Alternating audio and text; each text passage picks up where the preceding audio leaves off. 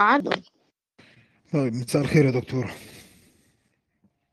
آه أنا طلعت طبعا عشان لما دخلت الروم هنا كان الموضوع اللي كان مطروح هو كان مبحث إثبات وجود الله.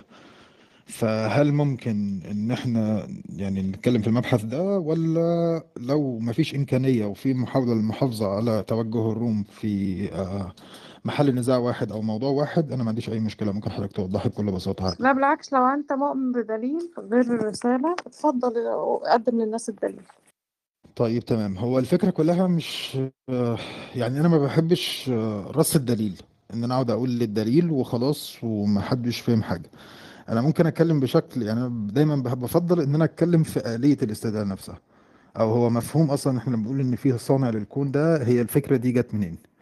الفكرة دي بتيجي من مفهوم ما يسمى بالافتقار إن إحنا بنثبت إن في موجودات هي مفتقرة لموجود آخر أو معلول عليه بشكل أو بآخر. فهنا لما بنعمل كده هنا بنستدل إن في صانع. الكلام ده طبعا له تفصيل ما بنلقاش كده على وهنه بس في منطلقات بننطلق منها. منها إن أي موجود إما إن يكون وجوده من ذاته أو من غيره. دي قسمة حاصرة فبنبدأ إن إحنا نرصد الكون. أو بنبدأ نرصد العالم ومفهوم العالم برضو يجب إن هو يتم تعريفه أو تحريره. وبعد كده من الر... من الانطلاق من الواقع الموضوعي بنبدأ نشوف هل العالم ده هو مفتقر إلى مو... يعني موجود آخر ولا لأ. وبعد كده بنستدل على وجود الموجود ده سواء كان ايا كان مناط الافتقار. مناط الافتقار كان حدوث كان إمكان كان تخصيص ايا ما يكون ده اللي إحنا بنستدل بيه. لأن أي قول غير لما بيتم طبعا إثبات إن في مناط افتقار وإن العالم هو مفتقر إلى موجود غيره أي قول تاني بيلزم منه تناقض إما دور إما تسلسل أو رجحان بدون مرجح.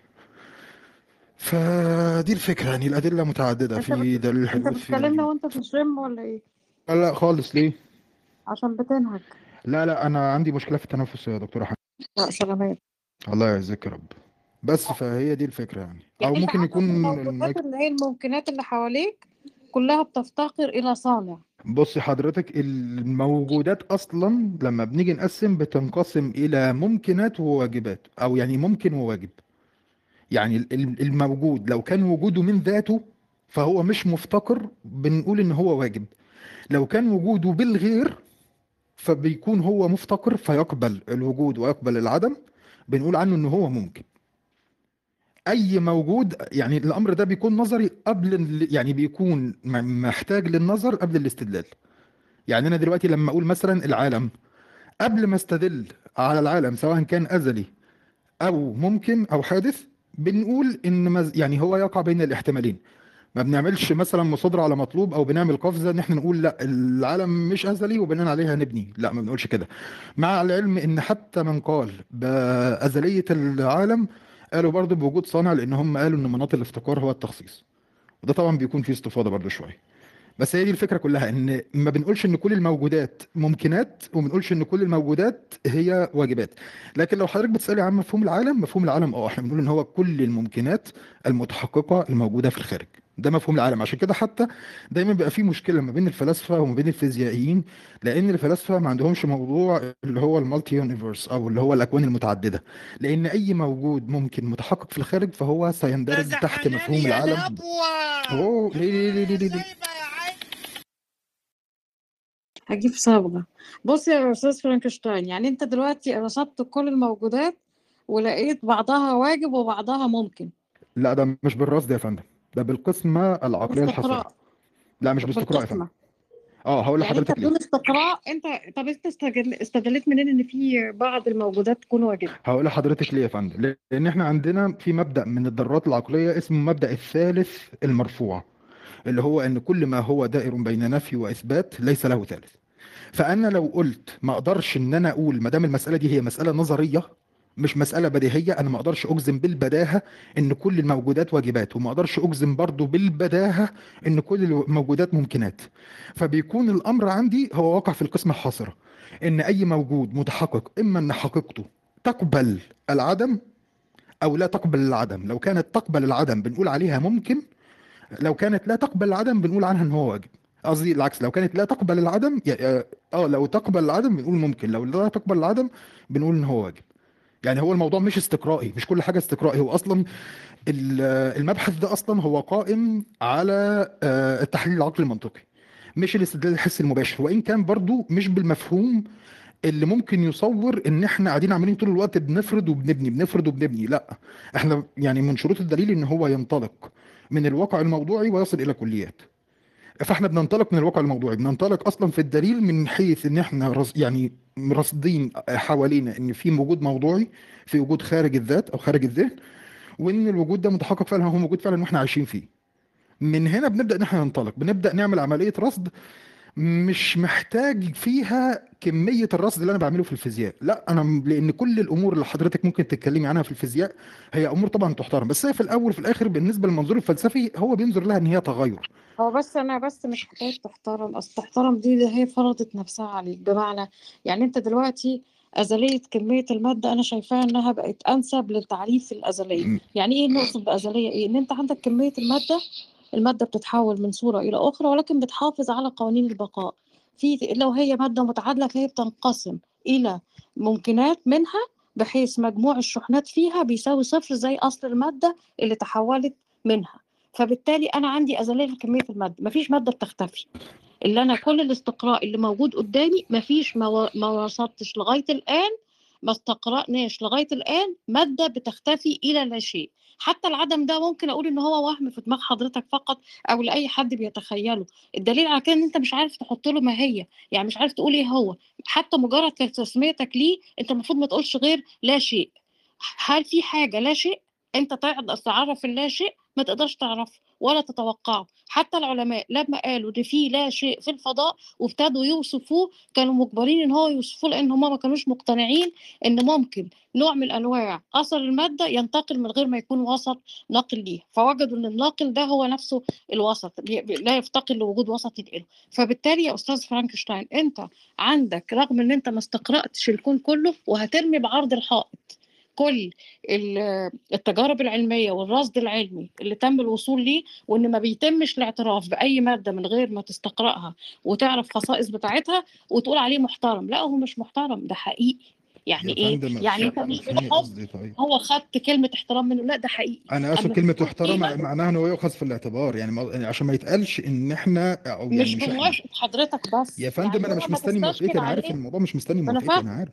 يوم ما تستشكل وأنا كمان يوم ما استشكل على تركيب كيميائي معين لمتخصص بتاع فيزيكال هيلاقي إن هو عمل شكل الكريستال دي عن طريق إن هو سابها تبرد وخلى نوع معين من أشعة الشمس تسقط عليه في وقت معين واستخدم فلاتر. شايف ال- ال- اللي أنا أكمل مع أكمل النقاط اللي أنا بقولها لحضرتك إن أنت عندك العناصر كلها اللي أنت بت- بتبحث فيها وبتستخدمها هي بتكمل بعضها البعض بتتحول من صورة إلى أخرى. يعني إحنا لو في عندك نيوترون واحد موجود شحنته بتساوي صفر هيتحول لإلكترون وبروتون. موجب الاثنين مجموع شحناتهم بيساوي صفر الاثنين مجموع كتلتهم بيساوي كتلة ال- النيوترون حتى طاقة الترابط حتى لو في خاصية أخرى زي كمية الحركة آه، المومنتم معرفش بيبقى اسمها إيه إلى إلى كل العناصر آه تلاقيها في النهاية محافظة على بقائها. فده بقاء. بقاء يعني إيه؟ يعني اللي أنت بتقول عليه الناحية الثانية أزلية. فالمادة دلوقتي ممكن أنت تقول هي المادة نفسها هي الصانع. أو كان عندك موجود كينونة في البداية تحولت لهذه الموجودات أين هو الآن؟ عندك دليل عليه القوانين بتاعت المادة قوانين شمولية يعني إحنا ما عندناش حاجة واقعة ما بين الشمول بتاع الكون ده الموجودات دي كلها هتخرج خواصها عن الموجودات اللي. ما ما عندناش استقراء بيقول كده ومع ذلك أنت افترضت حاجة واجبة الوجود من غير ما تستقرأها وكمان بتستخدم اللي انت استقرأته واخترته عشان تستدل ان هو ليه صانع والصانع دوت هي لا تفتقر إليه. طيب أنا هقول تعليق بس على كلام حضرتك. أول حاجة ممكن ممكن مداخلة تكميلية لو سمحتم. أولا طب اتفضل تحياتي لكم جميعا. آه، هو ال- يعني الموضوع مهم للغاية لأنه عادة ما يكون موضوع رئيسي في هذا البرنامج. آه، لكن للتوضيح فقط يعني أنه في هناك تقسيمات كلاسيكية أعتقد أنه صار فيها بعض الخلط لأنه موضوع الافتقار هو موضوع الدليل الأنطولوجي والواجب والممكن أو الحدوث هو الدليل الكوسمولوجي آه، بغض النظر عن هذا وذاك أنا أعتقد أنه الدليل الفلاسفي يعني دليل الواجب والممكن آه، بشكل عام هو نفسه دليل الحدوث. وإن كان في كثير من الأحيان يمكن أن يؤخذ يعني دليل الحدوث شطرا أو شطرا شطرا أو شرطا يعني مع دليل الإمكان اللي هو دليل الفلاسفة ليه طيب؟ لأنه الحدوث معنى الحكي أنه في عندك تغير والممكن هو عندما يتم طرحه بأنه يعني يصبح متحقق معناها برضه يؤول إلى تغير. المشكلة أنه في الحقيقة كما يقول العزيز فرانكشتاين ما في شيء ممكن. في الخارج في تقسيم عقلي. والتقسيم العقلي يأخذ بعين الاعتبار أنه الممكن يحتاج إلى زمان ومكان حتى يتحقق مثل قطعة نقود بالهواء. هي سوف تكون إما على شكل يعني على الأرض بوجه الصورة أو الكتابة فرغم أنها موجودة على الأرض هو يأخذ عقليا أنه كانت في الهواء. وبالتالي كان في عندها إمكان وهذا الإمكان يعني في آه، أبسط حالاته 50 ل 50 إما صورة أو كتابة رغم أنه نظرية الاحتمالات تكون كثيرة جدا يعني ولكن مقصود فيه أنه الممكن هو وجود بالقوة يتحقق إلى يصبح وجود بالفعل. آه، لذلك من هذا المنحى أنا بعتقد أنه دليل الإمكان ودليل الحدوث هو يعني نفس الدليل ولكن بوجهين مختلفين. القضية ما هي المآخذ على الموضوع. أولا المأخذ أنه أنت لا تستطيع أن تقول أنه أنا تعريفاتي هي من العالم الموضوعي ولكنها عملية بنائية عقلية. يعني عملية الممكن أنت أجبرته أنه يأخذ صورة ماضية حتى تفترضه وثم تحقق لأنه أصلا لا يوجد في الخارج شيء اسمه آه، ممكن. ولا يوجد أصلا شيء اسمه واجب. ولكن القضية عندما تتم مناقشتها عقليا فبالتالي هي تعريفات عقلية. وإحنا بنعرف طبعا التعريفات العقلية في نوع من الذاتية وليست نوع من الموضوعية. بنيجي لقضية الحدوث. الحدوث يعني معناها استخدام السببية. وأعتقد إنه بغض النظر عن هذا وذاك بدون الدخول في تفاصيل حتى عند المتصوفة هم يرفضوا مبدأ العلة والمعلول وينتقدوا كما أنه النقد الموجه للسببية بشكل عام أو العلة والمعلول أو النظام والمنظم أو السبب والنتيجة أو كل الصيغ الممكن لهذا الشكل أنه هي مفعولة في الزمان والمكان. لا يعني لا يمكن أن يكون هناك خلينا نقول إثبات لوجود علاقة خارج الزمان والمكان. فبالتالي آه، هنا يعني واضح تماما أنه القضية قضية ذاتية. الأكثر من ذلك أنه الدليل الأنطولوجي اللي العزيز ذكره الافتقار هو كليا عمليا ذهني. يعني إذا كان على الأقل يعني يتشبث البعض بأنه الإمكان والواجب هي قضايا لها وجود موضوع رغم أني بينت ليس كذلك. لكن على الأقل آه، دليل الأنطولوجي يعني بمعنى الافتقار هو أصلا ما له أي واقع موضوعي هو يبدأ من الذهن. وطبعا في خلاف كبير جدا بين الاتجاهات الفلسفية أنه ما ينتج بالذهن هو بنيته ماهوية يعني لم تثبت وجودها آه، فبالتالي هي تبقى حبيسة الذهن يعني لا تستطيع أن تثبت وجودها الموضوعي. لذلك يعني هنا يتبين طبعا الخلاف الكبير للغاية في المذاهب الفكرية بمعنى أنه هل عندك الأصالة للوجود أم الأصالة للماهية التوضيح أكثر أنا بعتقد أنه السؤال الأساسي اللي يمكن نسأل لأي إنسان يؤمن بذلك بهذا الاستدلال يعني القول أنه طيب كيف لك أن تثبت أنه في عالم مغاير؟ ما في إما أن تكون مسلمة أو تقول لي بالقياس يعني أنا كمساعدة بقول لك يأتي من أين القياس؟ القياس يأتي إذا نظرت للعالم الموضوعي سوف ترى التشابه والاختلاف. فإذا مضيت في التشابه لأقصى درجة فيصير اتحاد بالهوية وهذا يؤدي إلى مذاهب مثل سبينوزا أو مذاهب الصوفية بأن هناك الحق والخلق وكلاهما شيء واحد لكن العقل المفتقر أو الجزئي لا لا لا يستطيع الوصول إلى اتحادهما. لكن إحنا هذا مش موضوعنا. الموضوع الثاني أنه الخلاف أو المفارق إذا ذهبت بأقصى درجة من القياس إلى المفارق فأنت راح تكون في موضع أنه يكون نقيض. وما دام عندك العالم المادي فالنقائض لا تجتمع فأنت تحتار هل تطبق بديهية عقلية أساسية أم القياس تفرض فرض بالقوة حتى يعني بغض النظر عن تلك البديهية. ليس من السليم طبعا أنك أنت تتجنب البديهية العقلية فيقول لا. النقيض النقائض لا تجتمع فبالتالي لا يمكن أن يكون النقيض اللي هو يعني نقيض العالم المادي أو العالم الموضوعي لأنه لا يجتمع فبالتالي اللي يبقى حبيس الذهن. يعني هو فكرة ولا يمكن يكون حقيقة يجتمع مع العالم الموضوعي. طيب ما كيف تهرب من ذلك؟ تهرب بأن تقول هو مش نقيض هو ضد. يعني بمعنى الحكي أنه في دائرة الوجود ممكن للأضداد أنها تجتمع رغم أنها تكون يعني آه، في مفارقة كبيرة بينهما ولكن لا يمكن يكون قطيعة. لأنه يجب أن يكون في هناك ما دام في أضداد معناها في سنخية السنخية بتعني في تجانس وتشارك. وإذا في تجانس وتشارك الإنسان المتدين لا يقبل أن يكون في تجانس بين الله والعالم المادي أو بين الذات العليا الإلهية والعالم المادي. فبالتالي في يعني جميع الأحوال أنا أعتقد أنه محاولات الاستدلال هي تبقى حبيسة الذهن ولا يستطيع لا الدليل الأنطولوجي ولا الدليل الكوسمولوجي أن يبين أن هناك في شيء قاطع مانع يستطيع الآخر أن يعني يتأكد منه ويقبله بشكل كلي شكرا لاستماعكم. هذه وجهة نظري في الموضوع. أهلا بيك هو بس فيلو كان هيقول تعليق وبعدين نسمع تاني فرانكشتاين. فيلو أنت عندك أنا تعليق؟ هرد عليه ولا على إيه يا دكتور؟ اتفضل بس اتفضل مفيش اتفضل مشكلة. اتفضل اتفضل آه شكرا. آه يوجد صوت. آه إيه. يوجد صوت آه. جميل. آه أولا أنا سأبدأ من القضية التي طرحها الأخ فرانكشتاين وهذا يعني برهان توما الأكويني يعني الذي طرحه. برهان آه، يعني المبني على ماذا؟ على ال- على الإمكان أي التعلق.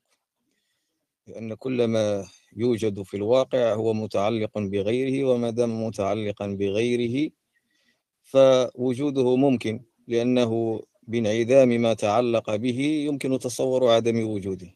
إذا وجوده ليس واجبا. ونقي ويعني وعكس هذا الممكن هو الواجب. هذه بطبيعة الحال كما أشار الدكتور تخنين هي تقسيمات ذهنية. آه الإشكالية الموجودة في هذا الطرح ما هي؟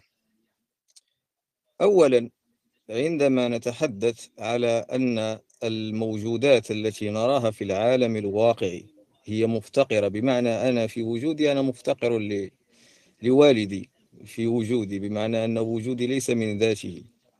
وإذا تتبعنا هذه السلسلة فإما أن ندخل في تسلسل أو كما يقولون دور أو القول بوجود واجب واجب وهو الشيء الذي يحمل علة وجوده في ذاته.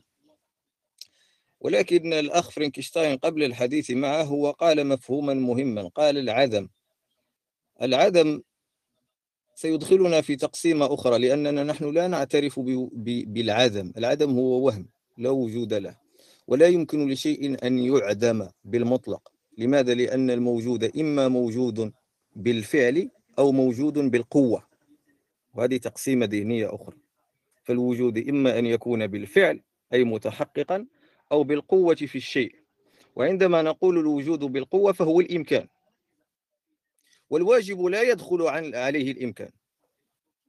الواجب لا يدخل عليه الإمكان. إذا يجب أن يكون آه، يعني آه، ليس فيه خصائص الإمكان الموجودة فيما يسمونه بالأشياء المفتقرة.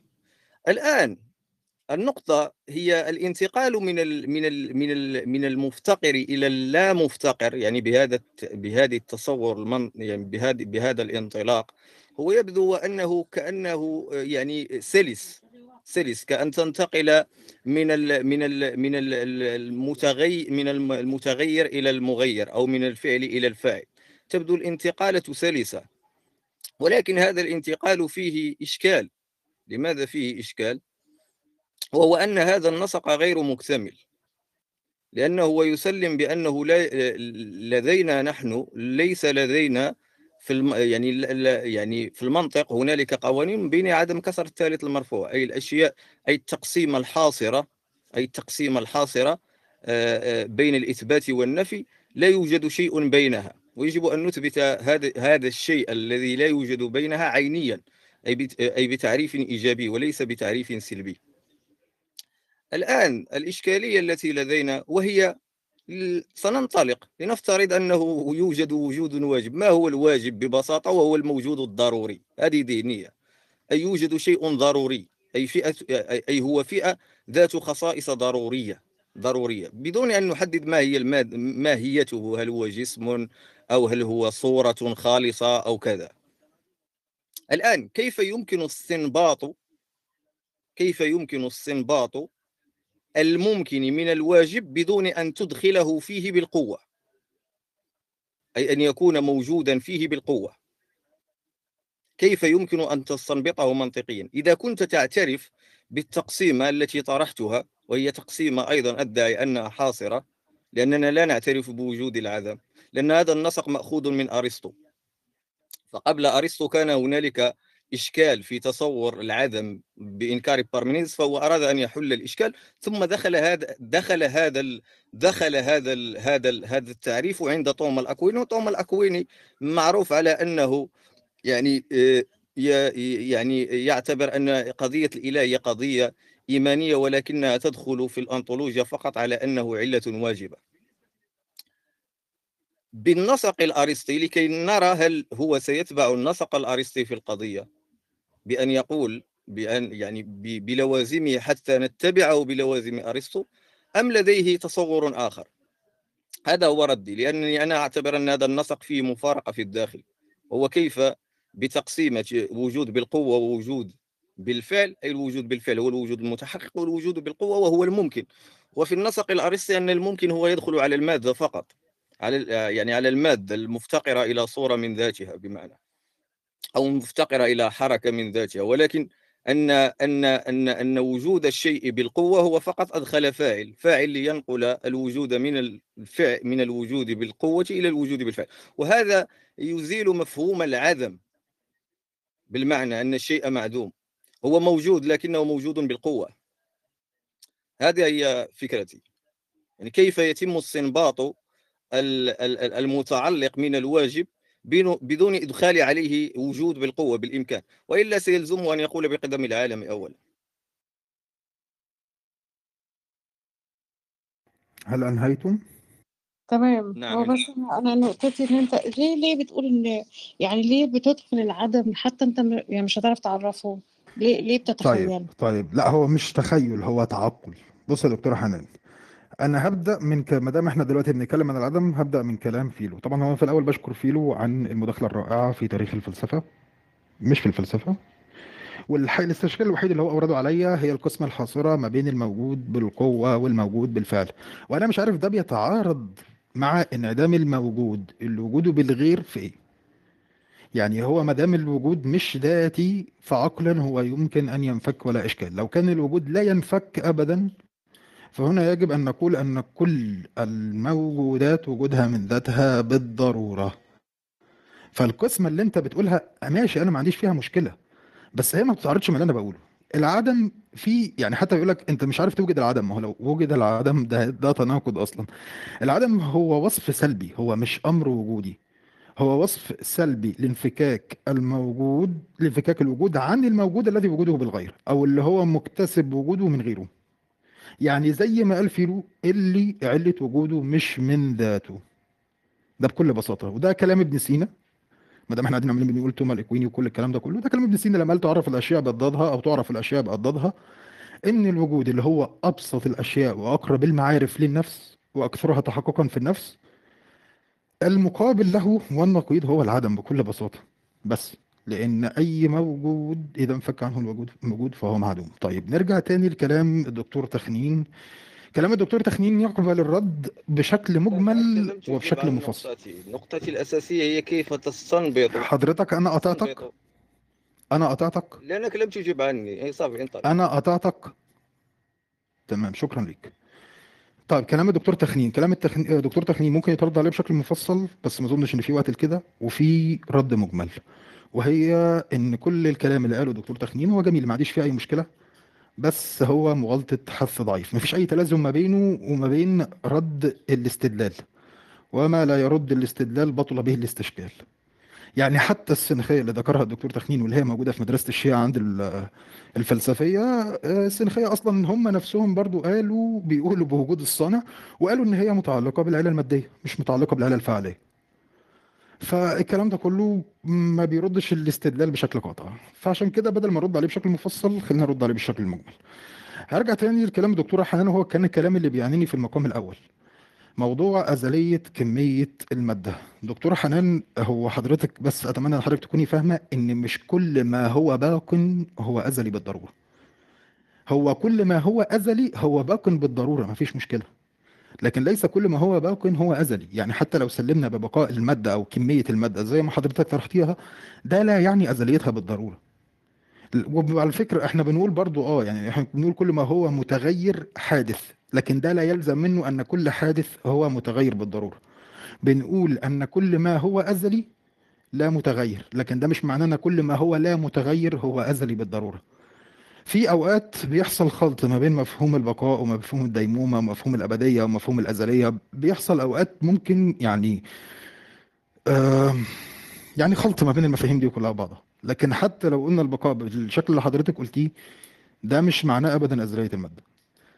آه وإن كان ده بيرد الموضوع لل- للإمكان. يعني مش معنى كده إن أنا بقول لحضرتك إن حضرتك ما سددتش على أزلية المادة فأنا أقوم عامل القفزة إن أنا أقول لك بحدوثها. لا المفروض إن أنا أقدم دليل على حدوث المادة.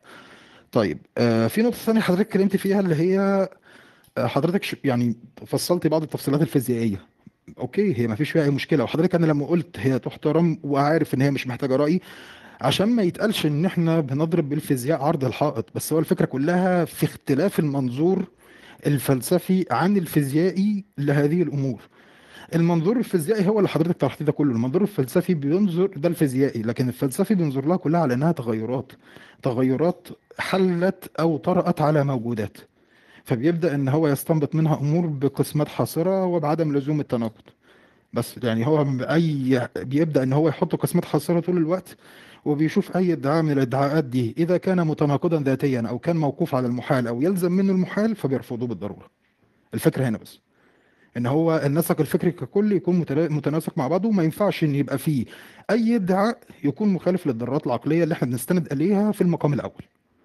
ده الرد باختصار.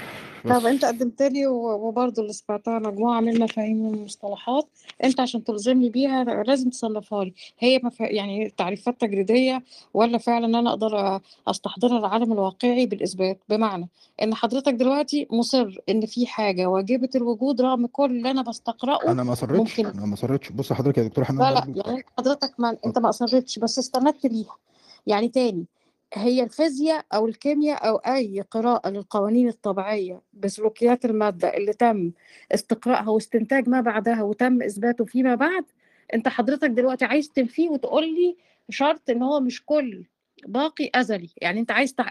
أنت عايز تنفي حاجة ما لم يتم إثباتها في العالم الواقعي. فأنت ذهنيا إزاي هتنقل الأمور الذهنية اللي في عقل حضرتك اللي اتفقت بيها مع الفلاسفة اللي هم ما كانوش بيعرفوا إن في وحده لبناء المادة إن هم ما كانوش بيقدروا يقولوا قوانين البقاء ما كانوش بيستخدموها كان بيقول لك إن العالم كله مكون من أربع مواد الماء والنار والتراب والهواء كل ده أصبح خاطئ. لما اكتشفنا التركيب وحده بناء المادة وإزاي المادة بتتبني وخواصها وتقسيماتها وإن المادة الصلبه ديت مش خاصية لأ ده ده يعني مش حاجة المفروض إن هي جاية عشوائية إن أنا هجد المادة عليها لأ ده المادة ممكن المادة الصلبة دي يبقى لها أكتر من صورة فالحاله بتاعت المادة بتبقى في صور مختلفة كل ده استقراء.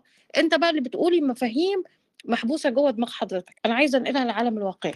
يعني أنت حتى مش قادر. تتكلم عن لا أنا عدم هوضح تقول حاجة غير اسمه. أنا أنت أنا هقول تقدر تقول لي لحضرتك حاجة عن العدم غير اسمه؟ يا فندم هو لا يط... لا يوصف أصلا. هو وصف وصف سلبي مفيش حاجة قائمة بذاتها اسمها العدم بس هو الفكرة طب كلها وازاي انت أرجع إزاي تاني تسمي ف... حاجة مش ما تقدرش توصفها؟ يعني أنا بقول فرانكشتاين أقدر أوصفك بصوتك.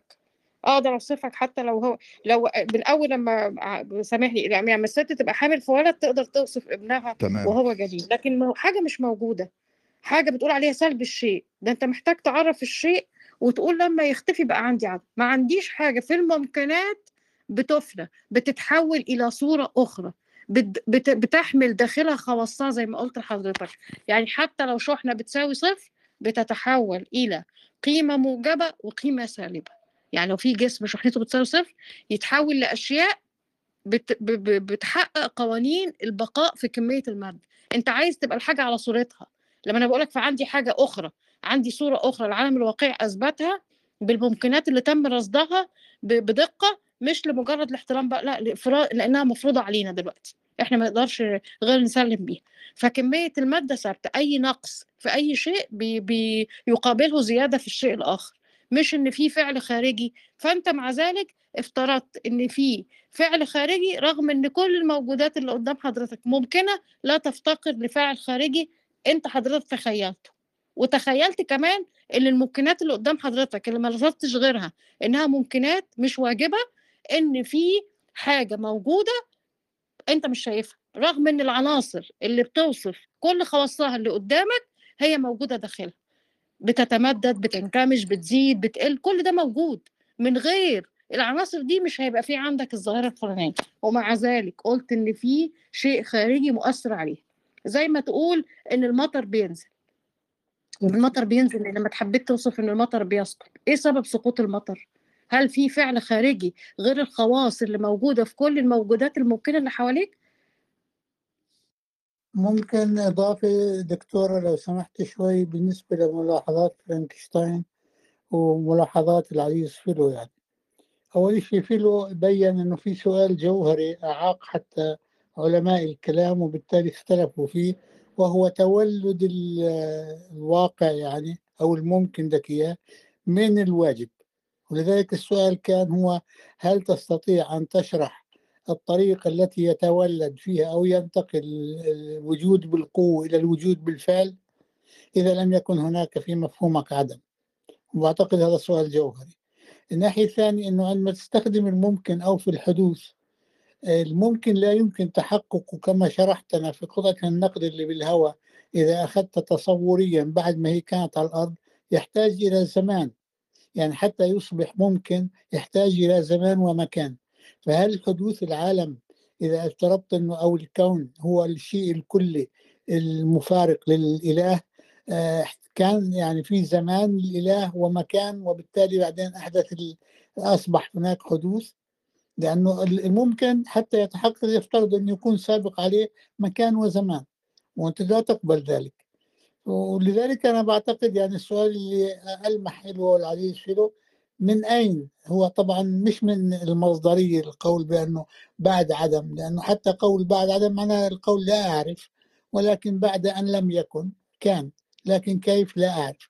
فبالتالي أنا أعتقد ما في حدا جاوب على ذلك ومن هنا جاء فرضية تعدد القدماء أي بمعنى الطرح أن المادة موجودة مع الله ولكن تتكئ عليه كما يتكئ الخاتم على الإصبع وبالتالي هي يعني قديمة ولكنها تقدم يعني علمي مش تقدم زماني. تمام مفهوم. أيوة بالضبط. تقدم يعني بسموها أسبقية منطقية يعني وليست زمانية. تفضل. تمام. طيب آه، كلام الدكتورة حنان بص يا دكتورة أنا قلت لحضرتك هو الفكرة كلها إن ممكن نكون أنا وحضرتك مش متفقين. الفكرة كلها مش فكرة إن أنا بقدم آه تعريفات الفكرة كلها أنا مش بقدم دليل حضرتك مستنية مني دليل أنا عارف. بس أنا مش بقدم دليل أنا ما بحبش أتناقش في الدليل. أنا أحب قبل ما أتناقش في الدليل أتناقش في آلية الاستدلال أصلا أو كيفية الاستدلال. الاستدلال بيكون قائم عليه وما زال كل الكلام اللي حضرتك قلتيه أنا لما قلت الكلمة اللي أنا قلتها أنا أقصد إن هو ما عندناش فيه أي مشكلة ما فيش تعارض فيزيائي وفلسفي. زي ما ممكن ناس كتيرة جدا تبقى متصورة وإن الفيزياء هدمت الفلسفة أو الفلسفة هي الحاكمه على الفيزياء لا خالص. الفكرة كلها هي إجمال وتفصيل في وجهة نظري أنا إن كل ما هو كل ما حضرتك ذكرتيه أو غيره بيسميه الفلاسفه تغير مش أكتر من كده. لكن اللي حضرتك قلتيه في موضوع المطر اللي هو موضوع النزول نزول المطر أو السحاب والكلام ده كله. العلل على أربع أنواع يا دكتورة. في حاجة ما يسمى بالعلل المادية ودي اللي حضرتك بتتكلمي عنها ولا إشكال. اللي هو اللي حضرتك تقولي إن في تبخير وتكثيف وبعد كده هطول أمطار. لكن في ما يسمى بالعلة الفاعلية إن هو حتى الأمور العارضة على الجواهر أو على المواد اللي هي حتى بما فيها فعل التبخير أو فعل الإنزال أو كل الكلام ده هي أمور ضرورية مش واجبة يعني مش من ذات المادة نفسها. لأنها لو كانت من ذات المادة نفسها لم نفك أي منها عن المادة. لكن ده مش بيحصل. المطر لا المطر لا يهطل طول الوقت المية لا تتبخر طول الوقت وهكذا. فبناء عليه إحنا ما عندناش مشكلة الفكرة كلها بس إن هذه الصور التي تطرأ على المادة من منظور العله الفاعلية هي توجد بعدما لم تكن موجودة فبناء عليه هي تفتقر لمرجح. أما بالنسبة لكلام الدكتور تخنين أحاول أفتكره والله عشان بس المشكلة إن كثرة الكلام ينسي بعضه بعضا آه, آه. الفكرة كلها إن الدكتور تخنين بيتكلم عن الكيفية وإحنا بنتكلم عن الفاعلية. أنا ما, بك ما بقولش ابدا أنا لا أزعم إن أنا أبني دليل على وجود الصنع أصلا بالعلم بكيفية انتقال الممكن من الوجود بالقوة إلى الوجود بالفعل. محدش بنى الدليل أصلا على هذا الأساس. بكل بساطة خليني أقولها صراحة الأدلة العقلية اللي بتثبت وجود الصانع هي قائمة على فكرة واحدة هي دلالة الأثر على المؤثر حينما يثبت أنه يفتقر إلى هذا المؤثر يعني أو حتى أصلا مش محتاج أن أنا أقول حتى التكملة دي دلالة الأثر على المؤثر. فإحنا لما بنتكلم عن أي موجود دكتورة حنان أنا مش اللي هو بصادر على الموضوع وبقول إن في واجب وجوده بصر عليه لكن بقول إن أي موجود يجب آه، يتم الاستدلال عنه سواء كان حسا أو عقلا يعني باستدلال حسي مباشر أو بتحليل عقلي منطقي فهو لا أستطيع الجزم بامكانه أو بأزليته قبل النظر. ده اللي أنا بقوله. يعني بمعنى أنا دلوقتي حتى كواحد دلوقتي لسه بنطلق وبنطلق من واقع موضوعي أنا ما أقدرش إن أنا أقول إن العالم أزلي أو ممكن قبل النظر. يا إما أقدم دليل على أزليته يا إما أقدم دليل على إمكانه إن هو له بداية أو إن هو يسمى حادث والكلام ده كله. عشان كده ويليام لين كريج في اللي هي the Kalam cosmological argument في ال- الحجة الكونية الكلامية اللي هو كان واخدها من الغزالي اللي اقتبسها هو كان موفق جدا في اختيار اللفظ باللغة الإنجليزية لأن هو لما كان بيتكلم عن المقدمة الأولى اللي هي بتقول لكل حادث محدث كلمة حادث مش موجودة في اللغة الإنجليزية بالمعنى الفلسفي اللي قدموه الفلاسفة باللغة العربية. عشان كده قال every existent that has a beginning of existence أو everything that has a beginning of existence أي موجود له بداية في الوجود. فعشان كده بيتم النظر أولا لما بنكون استدلينا على أي موجود حسا بأي طريقة بمجرد رصد أو باستدلال عقلي أو أي ما يكون طبعا بآليات الاستدلال مش بمجرد افتراض.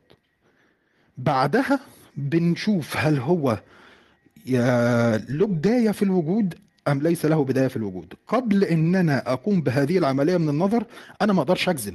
الجزم ليس بدهي ده اللي أنا أقصده هنا. يعني حتى أنا لما بستدل على وجود الصانع حتى في الأدلة بعد إثبات الوجود بنستدل على أزليته مش بمجرد إن إحنا نستدل على وجوده وبنقول إن هو واجب. ده لا يحصل. ما بيحصلش الطريقة ده إحنا في الأول بنستدل على وجوده من أثره وبعد كده بنكمل البناء المنطقي إن إحنا نقول إن هو واجب. لكن الموضوع مش مجرد مصادرة على مطلوب أو begging the question أو أي حاجة شبه كده. مش ده اللي بيحصل. فأتمنى إن أنا أكون حاولت على قد ما أقدر إن أنا اقرب فكرتي يعني. اتفضل. انت قلت فرضيات يعني انت دلوقتي ما زالت هي فرضيات لا يا آه، ف... يا فندم يا فندم اسأل حضرتك اسمعي. ما أنا هقول لحضرتك. ليه هي فرضيات. لأن انت حتى لما اتكلمت على المطر دلوقتي المطر لا يفتقر لوجود صانع خارجي. كنت بتكلم مع واحد من يومين وبيقول لي إن في ملك مسؤول عن المطر. المطر دلوقتي انت تعرف ممكن هيحصل الساعة كام والمواقع اللي هيحصل عليها بسبب إن انت درست الخصائص بتاعة الماده انت قلت إن في سبب خارجي غير خصائص الماده يعني نشوف تكوين المطر بيحصل إمتى. نعمل كده منحنى بالعكس من وقت سقوط المطر أنت تقدر تعرف حسب موقع السحابة وموقع الأرض وإمتى هتوصل للمكان الفلاني وهتسقط المطر إمتى لما توصل لدرجة التشبع. ده بناء على إيه؟ يعني كان ممكن ال- النتيجة دلوقتي إن إحنا نعرف المطر هيمطر إمتى وبمقدار قد إيه ولمده كام ساعة. إلى آخره بمواصفاتها حمضيه ولا لا إلى آخره بكل الخواص الموجودة اللي ممكن اللي تعرف عليها الإنسان تقدر أنت تعرف طبيعة المطر هتسقط في مكان معين والعوامل كمان المؤثره عليه اللي هي دخيلة على الوقت ده الم- المكان ده ملوث. أنت بتقدر تعرف ده. لو أنت كنت تقدمت لنفس القدر من المعلومات في السابق من 20 سنة كنت هتقول نفس الكلام. دلوقتي بتحدد الوقت والزمان والمكان بتاع سقوط المطر وقد إيه وهيغرق قد إيه وتحاول تستعد له ده نمرة واحد. طب هو جه منين؟ هو جه بعد ما تشبعت السحب بكمية من المياه. مش هيحصل قبل تشبع السحب وتشبع السحب هيوافق إن هو هيصل عنده لما تتشبع السحب للقيمة دي هيوافق مكان معين ويسقط عنده هو عرف منين؟ من ميكانيكية حركة السحب طب السحب تكونت ليه؟ وبتحصل ليه في فصل الشتاء؟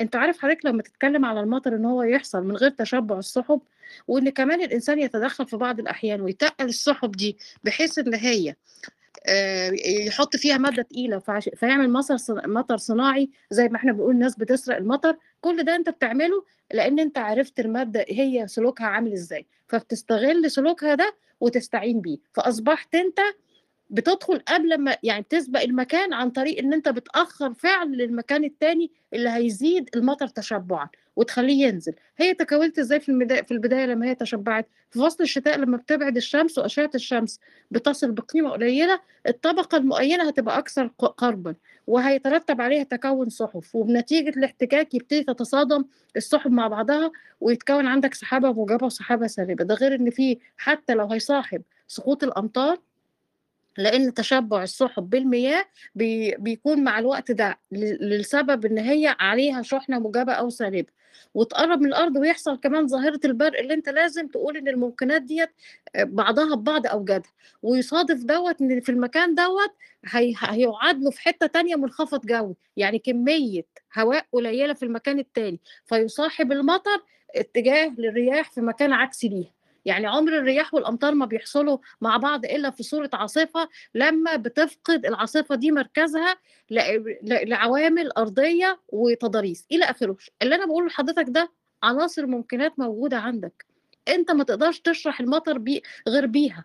وعرفت هتحصل إمتى فأنا ما عنديش فاعل فاعل خارجي. اللي أنت حضرتك ده خيال في ذهنك إن المطر أمرت إنها تنزل. في الوقت دوت أنا ما وعرفت قلتش كمان امرت أو كل حاجة زي كده بس كنت طالما بقول في فاعل مش موجود قدامي فأنت اما اما الفاعل بيعمل إيه؟ مش طيب بيفعل؟ أنا هقول لحضرتك الفكرة كلها جاية منين. كلام حضرتك أنا ما عنديش فيه أي مشكلة زي ما قلت. كلام حضرتك هو العلم المادية وشرح زي ما حضرتك ما قلتي للكيفية كيفية هطول المطر. منطقيا الكلام اللي حضرتك قلتي ده اللي قلتيه ده اللي هو المطر وما يعني يلزم عنه المطر ده العلاقة ما بينهم هي أم- يعني دي ضرو- ضرورة مش وجوب. يعني بمعنى إن وجود السحب وتكثيف المياه وكل الكلام ده علاقة المطر بيها هو أمر ضروري بحكم العادة لكن مش أمر واجب بمعنى إن هو لا ينفك ابدا أو إن هو لازم يحصل بالضرورة عقلا. لكن الفكرة كلها فين؟ إن فعل الإمطار. دلوقتي أنا دلوقتي بكلمك من مكان ما فيهوش مطر. في أي وقت تاني ممكن يبقى فيه مطر. فالمطر هنا هو موجود يعني هو ممكن. هو مش واجب مش أزلي لأن لو كان المطر واجب كان هيبقى فيه هطول للأمطار طول الوقت. ده ما بيحصلش. فالمطر ده فعل الإمطار ده اللي إحنا بنتكلم عنه هو يقبل الوجود والعدم النسبة اللي بيقبل بيها الوجود والعدم مش بمعنى إن هو بيكون نص موجود ونص معدوم يعني كأنه مثلا ميديوم ويل لا لا ما نقصدش كده. إحنا بنتكلم في فكرة هويته هو من حيث هو هو. هو يقبل الوجود ويقبل العدم. أو بمعنى أصح هو ممكن يعني بلاش تكون كلمة العدم مش مش مقبولة قوي فبما إن هو ممكن هو يقبل الوجود والعدم بنسب متساوية أو غير متساوية. لو كانت غير متساوية هيكون الترجيح ذاتي وده مغاير أصلا لمفهوم الإمكان اللي إحنا قلنا عنه. فما دام النسب متساوية هو محتاج لمرجح. المرجح ده لو كان ذات المطر لا هيلزم منه الدور والدور تناقض. إن يكون وجود المطر متوقف على وجود المطر ولو كان ترجيح المطر هو متوقف على المادة أو الجوهر اللي هو بيطرأ عليها سواء كانت مية أو سحب أو أي ما يكون برضو هيكون لا ينفك عنها. يعني بمعنى هيكون برضو في مطر طول الوقت لكن ده برضو ما بيحصلش. بس هو الفكرة كلها إن فعل الإمطار ده نفسه كون إن هو بيقبل وجود يعني له طرفي الممكن اللي هم الوجود والعدم بشكل متساوي فهو مفتقر إلى مرجح خارجي. هذا المرجح لا يمكن أن يكون هو ولا يمكن أن يكون ما حل فيه. ده الموضوع بكل بساطة. يعني موضوع بص هو مش فرانكشتاين. تمام اتفضل رغم إن أنت قلت العدم ده مش هيبقى مقبول أنت سلبت المطر على أي أساس؟ يعني عشان تقول إن أنا عندي عدم للمطر هقول لحضرتك يبقى أنت سلبت وجود المطر على أي لا أساس؟ هفهمك هفهمك. دلوقتي في مطر؟ دلوقتي لا أنا في المكان اللي حضرتك ما فيه لكن ممكن تمطر من- ده ما متوقع عنديش مشكلة. تمام تمام تمام. أنا ما بقولش إن المطر هو أمر مستحيل بمعنى إن هو لا يمكن أن يتحقق أو إن هو يكون موجود بأي حال من الأحوال. لا أنا بقول إن هو ممكن. دلوقتي ما فيش. في وقت تاني ممكن يبقى فيه عادي فعشان كده أنا دايما بحب إن أنا أتناقش في المفاهيم دي قبل أصلا ما أقعد أرص دليل وأقعد أقول إن لكل حادث محدث والعالم حادث والعالم له محدث وخلاص شكرا لا أنا استفدت شيء ولا حضرتك استفدت شيء ولا الناس اللي موجودة تحت استفادت شيء. عشان كده بحب دايما أتكلم في آلية الاستدلال. أو ممكن نتناقش في أمر مثلا زي مفهوم ممكن الناس تقول لك يعني هو حاجة بسيطة جدا. إحنا مش بنقول إن المطر مستحيل بس هو برضو مش واجب لأن لو كان واجب كان هيبقى فيه طول مطر طول الوقت. فهو ممكن. ده اللي إحنا بنتكلم فيه دلوقتي. مفيش مطر ده اللي إحنا نقصد بيه لما نقول إن المطر معدوم. إن مفيش مطر بس. مفيش مطر موجود. مفيش مطر متحقق. بكل بساطة. بس أنا دلوقتي لما أقول طيب. هو أنا بصراحة بص- بصراحة أنا حاسس إنه أصلا الدليل نفسه يعني دليل جدلي معلش يا أستاذ عليه مبروك أنا كفاية عليا أنا كفاية عليا يا أستاذ مبروك إن أنا بناقش ثلاثة تقريبا. فمش هيبقوا أربعة. لا لا مع أنا كامل احترامي لشخص بس أنا عايز حضرتك. عايز أسأل حضرتك يعني إذا كان في مشكلة في في دليل الحركة يعني. هو دليل آه، يعني دليل يقيني ودليل برهاني ومفيش حد حتى الآن ضرب فيه. يعني خلاص آه، كل الأشياء المادية متحركة وكل آه، شيء متحرك آه، لابد له من محرك. يعني ده ده ده إثبات أرسطي موجود من 4000 سنة. صحيح. صحيح. لا هو قوي على فكرة خلي بالك. وسهل بس وبسيط خالص. وأنا آه، آه. أعتقد بص بص أنا أعتقد إيه؟ إن ربنا سبحانه وتعالى يعني أصلا في القرآن اتكلمنا عن دليلين. دليل عناية ودليل صناعة. كان كان الموضوع بسيط خالص.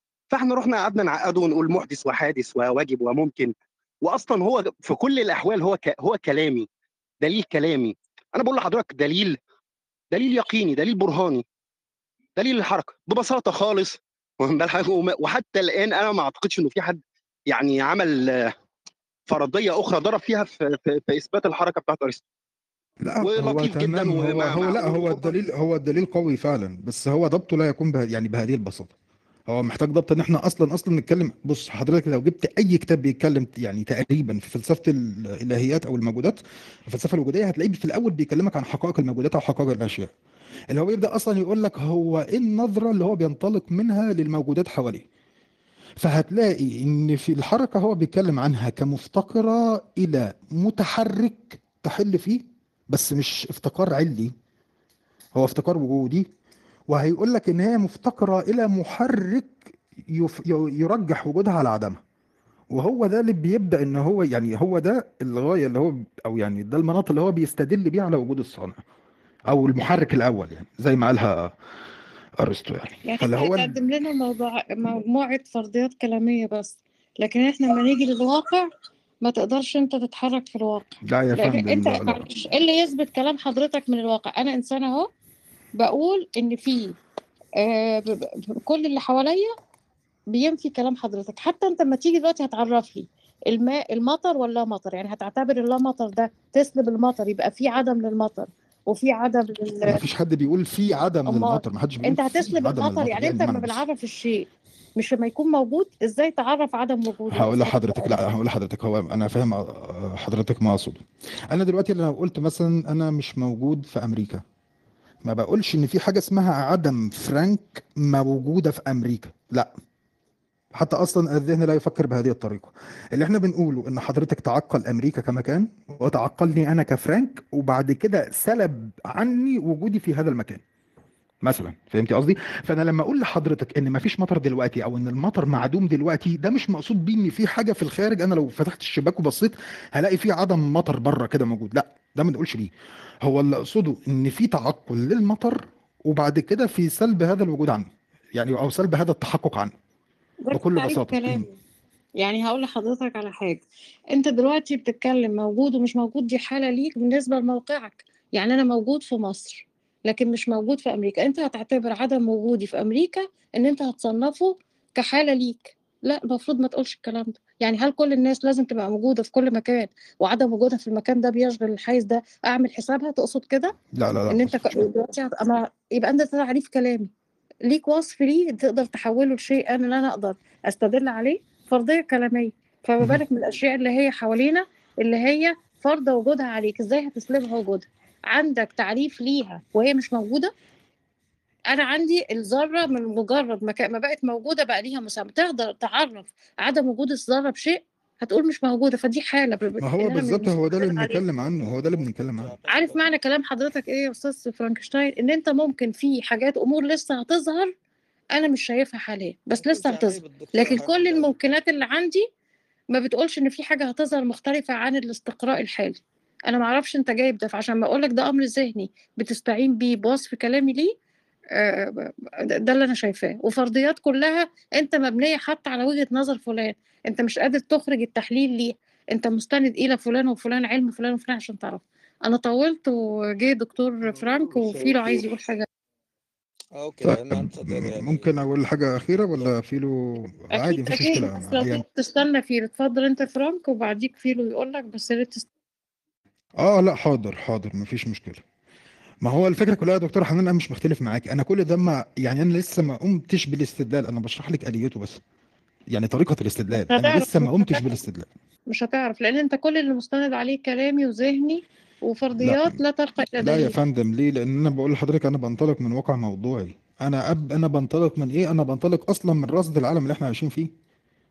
الفكرة كلها في كده. الفكرة كلها أنا بستدل أصلا على إن في عالم أو مش بستدل هو أصلا بكون عارف إن في عالم حواليا وببدأ إن أنا أرصد بعض ال... يعني بقوم يعني بالرصد ومن الرصد ده ببدأ إن أنا أبني تحليل عقلي منطقي على إن هذا العالم يجب أن يكون له بداية بالضرورة. أو حتى لو اختلفت معايا في فكرة إن العالم له بداية وقلت بأزلية العالم برضه ستيل عادي جدا هيبقى فيه مناط افتكار تاني اللي هو التخصيص مثلا أو الصور التي تطرأ على هذا العالم. فبناء عليه برضه بنسبة صنع مفيش أي إشكال. يعني هو الموضوع مش كده. يعني مش موضوع إن أنا قاعد عمال بفترض شوية افتراضات كده. حتى أنا قلت الكلام ده والله قلته تقريبا مرتين ثلاثة أنا مش قاعد عمال ببني شوية افتراضات وبعد كده بقول لك بس يبقى في بقى صانع. لا أنا ما بعملش كده. أبدأ أقول لك إحنا دلوقتي يعني المفروض إن إحنا لو هنمشي في طريقة التفكير يعني خطوة بخطوة أقول لك هو في عالم موضوعي ولا لأ. ونشوف أصلا أنت عندك مشكلة فيها ولا لأ. فأنت هتقول لي آه مثلا لو قلنا إن وصلنا أو سلمنا إن في وجود موضوعي وإن في عالم فعلا وإحنا فعلا عايشين فيه مش توهم أو مش أي حاجة تانية هبدأ أقول لك أنت شايف إن إيه الموجودات اللي موجودة فيه؟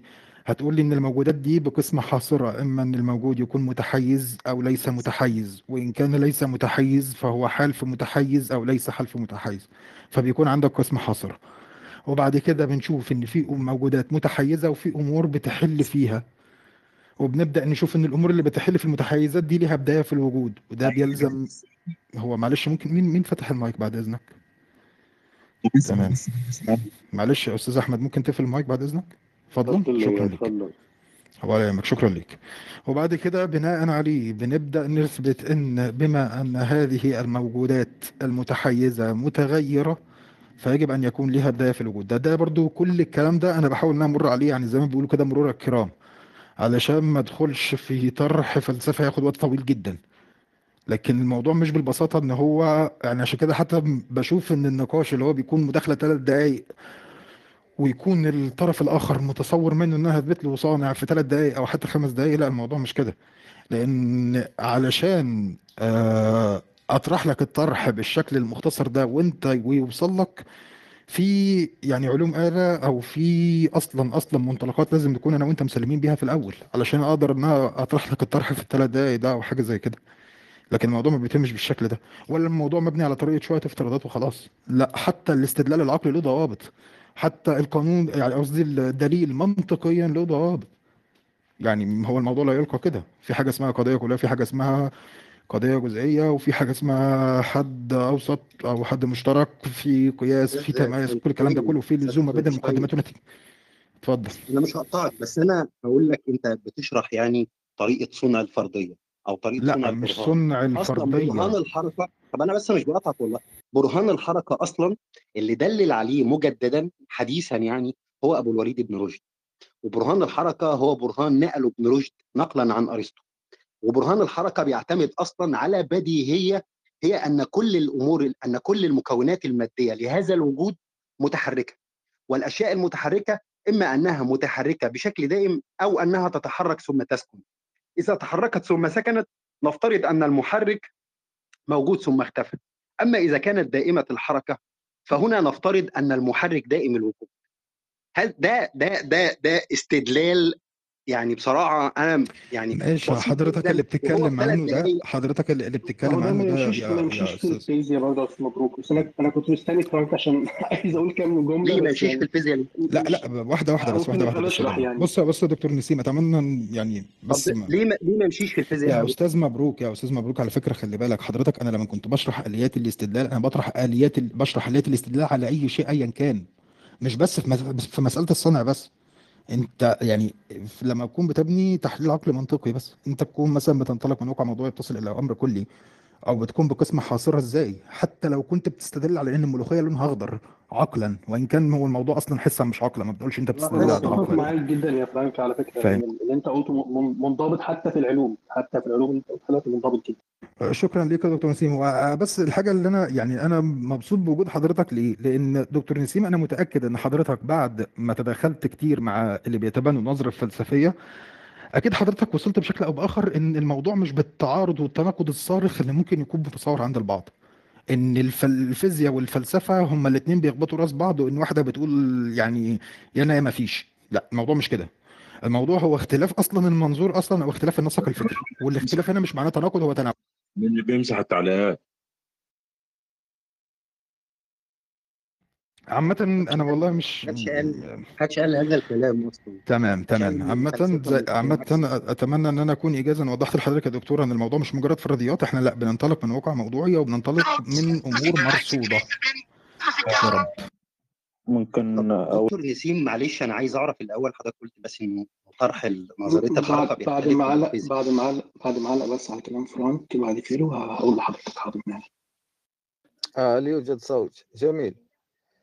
آه مسموع يا فيلو اتفضل آه okay. هو أولا أولا يعني أنا سألت الأخ فرانك سابقا ولكن هو لم يجب عن سؤالي بل ذهب بعيدا لأننا يجب أن نحرر المسألة. أولا هو أعطى تقسيمات عقلية يعني آه، أنه يوجد ممكن ويوجد واجب والممكن هو المتعلق. بمعنى التعلق نحن يعني التعلق هو أن أن وجود الشيء لا لا يعني ليس من ذاته بل نجد نحن في الواقع أنه متعلق والعالم فيه موجودات متعلقة ببعضها البعض. فيعني ممكن أن أتخيل أنا عدم وجود الشمس لو لم توجد العمليات التي أنتجت يعني الكثافة معينة في أماكن معينة من الفضاء وهكذا يعني ذهنيا. آه، ولكن الآن الإشكالية التي لدي أنا أننا عندما نقسم أن المو يعني ذهنيا أنه إما الشيء إما أن يكون مفتقرا وإما أن يكون واجبا إما أن يكون يعني معلولا أو يكون علة إما أن يكون مادة أو يكون صورة إما أن يكون موجودا بالفعل أو موجودا بالقوة الآن هذه النقطة الوجود بالقوة والوجود بالفعل نحن نعلم أن الوجود بالفعل هو هو سابق على الوجود بالقوة؟ فنحن يعني آه، لا يمكن آه، لو لم نرى الأمطار تنزل من الغيوم لما استنبطنا أنها ممكنة آه، ممكنة النزول.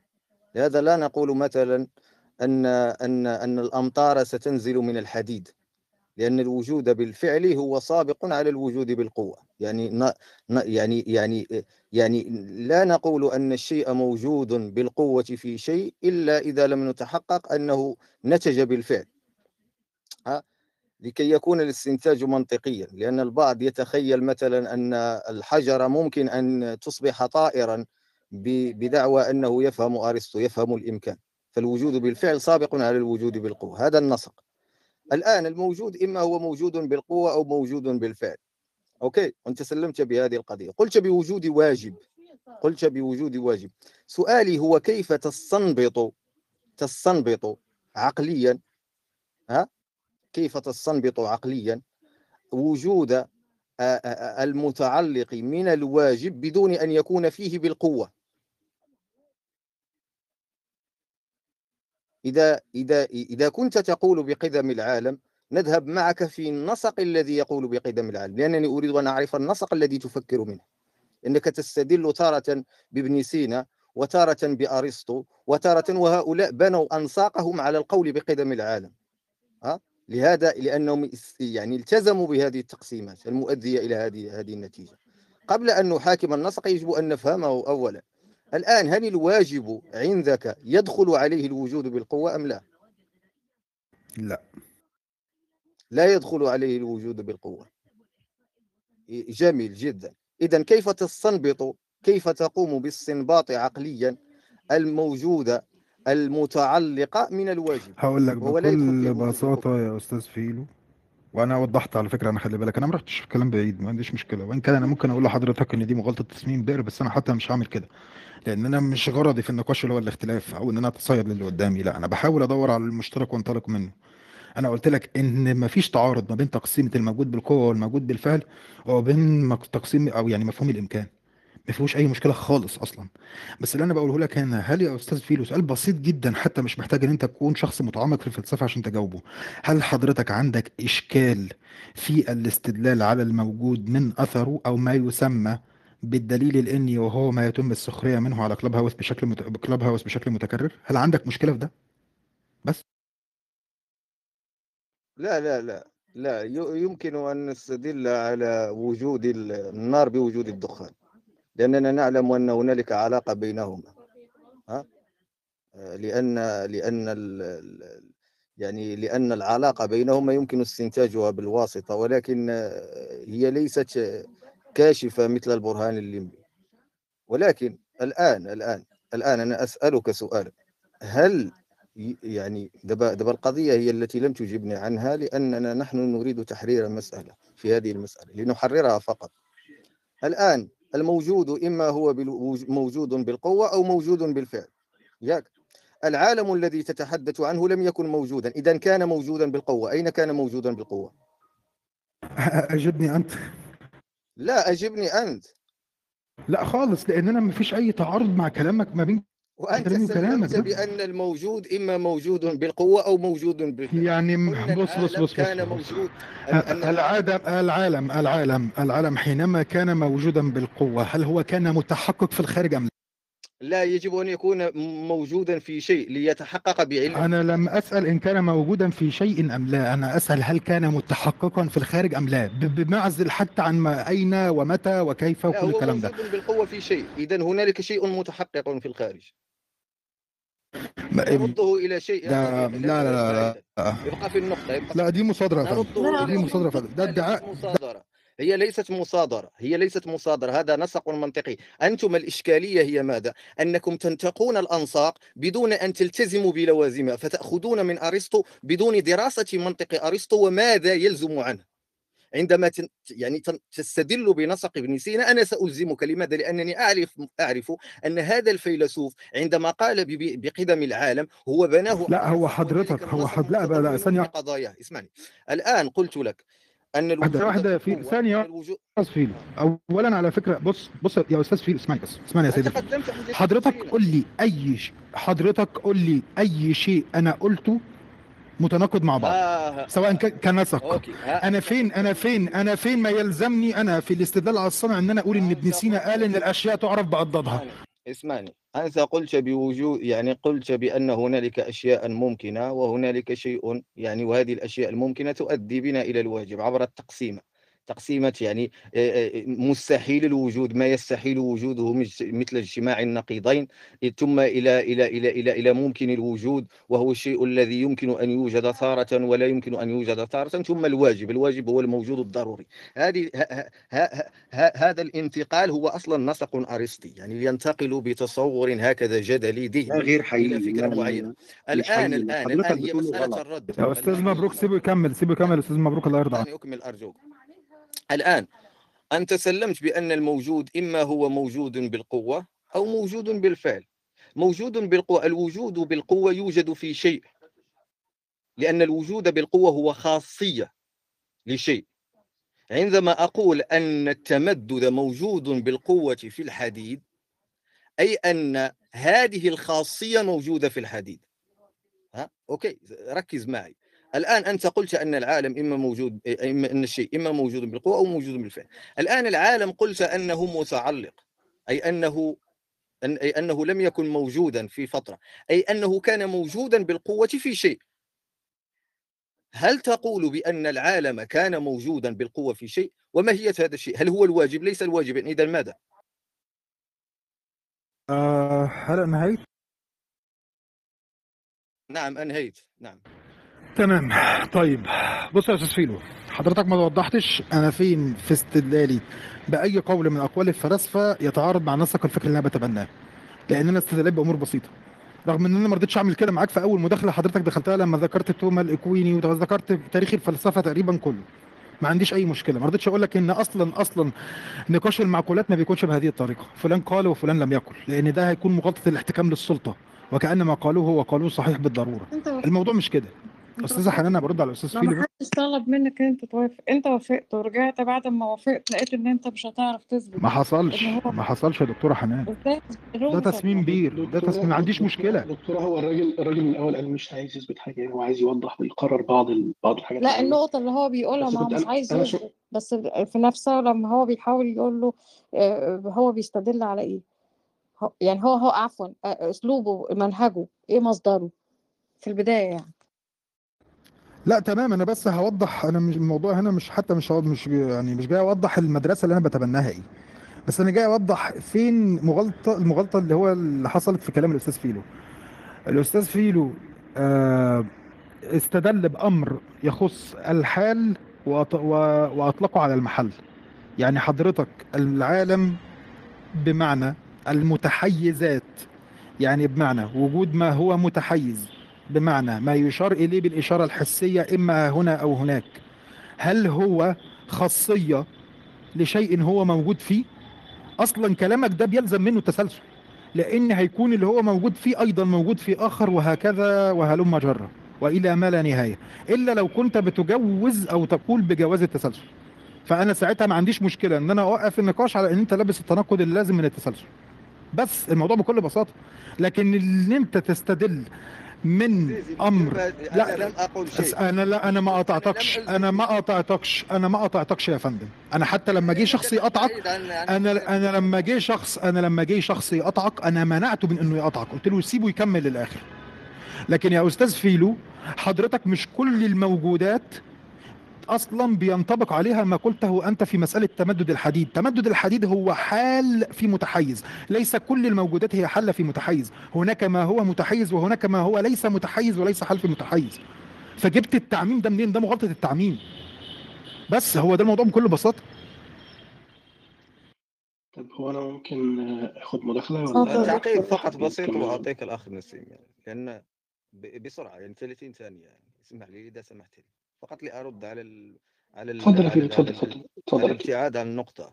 أولا أولا أنا أنا لم أطرح أصلا نسقي ولا ومجابهة الإشكال ب- بإشكال لا يقتضي حجة لأنني أنا لم أطرح شيئا. أنا فقط أرى هل نسقك متماسك كما تدعي لأن الأنساق تبدأ من تعريفات ونذهب إلى لوازمها ونرى النهاية. نتبع النسق إلى نهايته فنرى ما يلزم عنه. لنرى هل هو متكامل أم طب هو ماشي كمل كمل كمل كمل. لا أنت قلت لم تقاطع وأنت الآن تقاطع لا تتناقض بعتذر لك على المقاطعة أنا والله فعلا بجد لا, لا إشكال لا إشكال مرحبا. أنا أنا يعني النقطة التي أردت قولها لكي لا لا يعني لا لا يعني لا لا أضيف الوقت الكثير. النقطة هي ليست ما يلزم عنه ما أقوله. أنا أنت انتقلت بأن الموجود إما موجود بالقوة أو موجود بالفعل. هذه تقسيمة ذهنية. لا تحدثني عن الواقع الخارجي. قد ندخل في أشياء لا نتعقلها وتعطيها لنا تجربة. فقط أنا أذهب صوريا يعني صوريا معك فقط. إذا قلنا أن الموجود إما هو بالقوة وإما بالفعل. أوكي. دابا أنت قلت بوجود واجب. واجب يعني واجب لا يدخله الوجود بالقوة بطبيعة الحال لأن الوجود بالقوة من خصائص الأشياء الحادثة لأنه يجب أن يكون يعني آه، خالصا. الآن الم- العالم قلت أنه موجود. قلت أنه موجود ومفتقر. نعم مفتقر نتفق معك أنه مفتقر. يجب رده أنه في فترة معينة كان موجودا بالقوة. فقلت لك موجود بالقوة في شيء. هل تلتزم بأنه كان موجودا بالقوة في شيء؟ هل انهيت نعم. أنت اللي ما جاوبتش سؤالي على فكرة. أنا أنت لأول ما طرحت الطرح ده أنت حركت المرمى وأنا سألتك. بكل بساطة هذا الموجود بالقوة حينما كان موجودا بالقوة هل كان متحققا في الخارج أم لا؟ أنت سألت عن الاينيه وأنا حتى قلت لك بمعزل الخارج الشيء الذي هو موجود به في القوة متحقق في الخارج يا عزيزي. الوجود بالقوة هو خاصية. هل تميز بين الشيء والخاصية؟ لا تخلط. يعني ك... هنالك شيء وخاصية. اذا فقط اذا خاصية فقط حالة حالة آه، حدث آه، هذه مفاهيم آه، آه. أنطولوجية. اذا فقط أجبني اذا فقط أجبني. متحقق أم لا متحقق فقط؟ لا هو موجود بالقوة في الشيء المتحقق في الواقع. والشيء المتحقق والشيء المتحقق في الواقع هيعود في التقسيم أم لا؟ رغم إن أنا أصلا مش بسلم بكلامك بس لا لا أنا مش مش بسلم بكلامك بس حتى بتشوف بقى ما دام أنت بتتكلم عن اللوازم يا فيل. عزيزي عزيزي عزيزي عزيزي.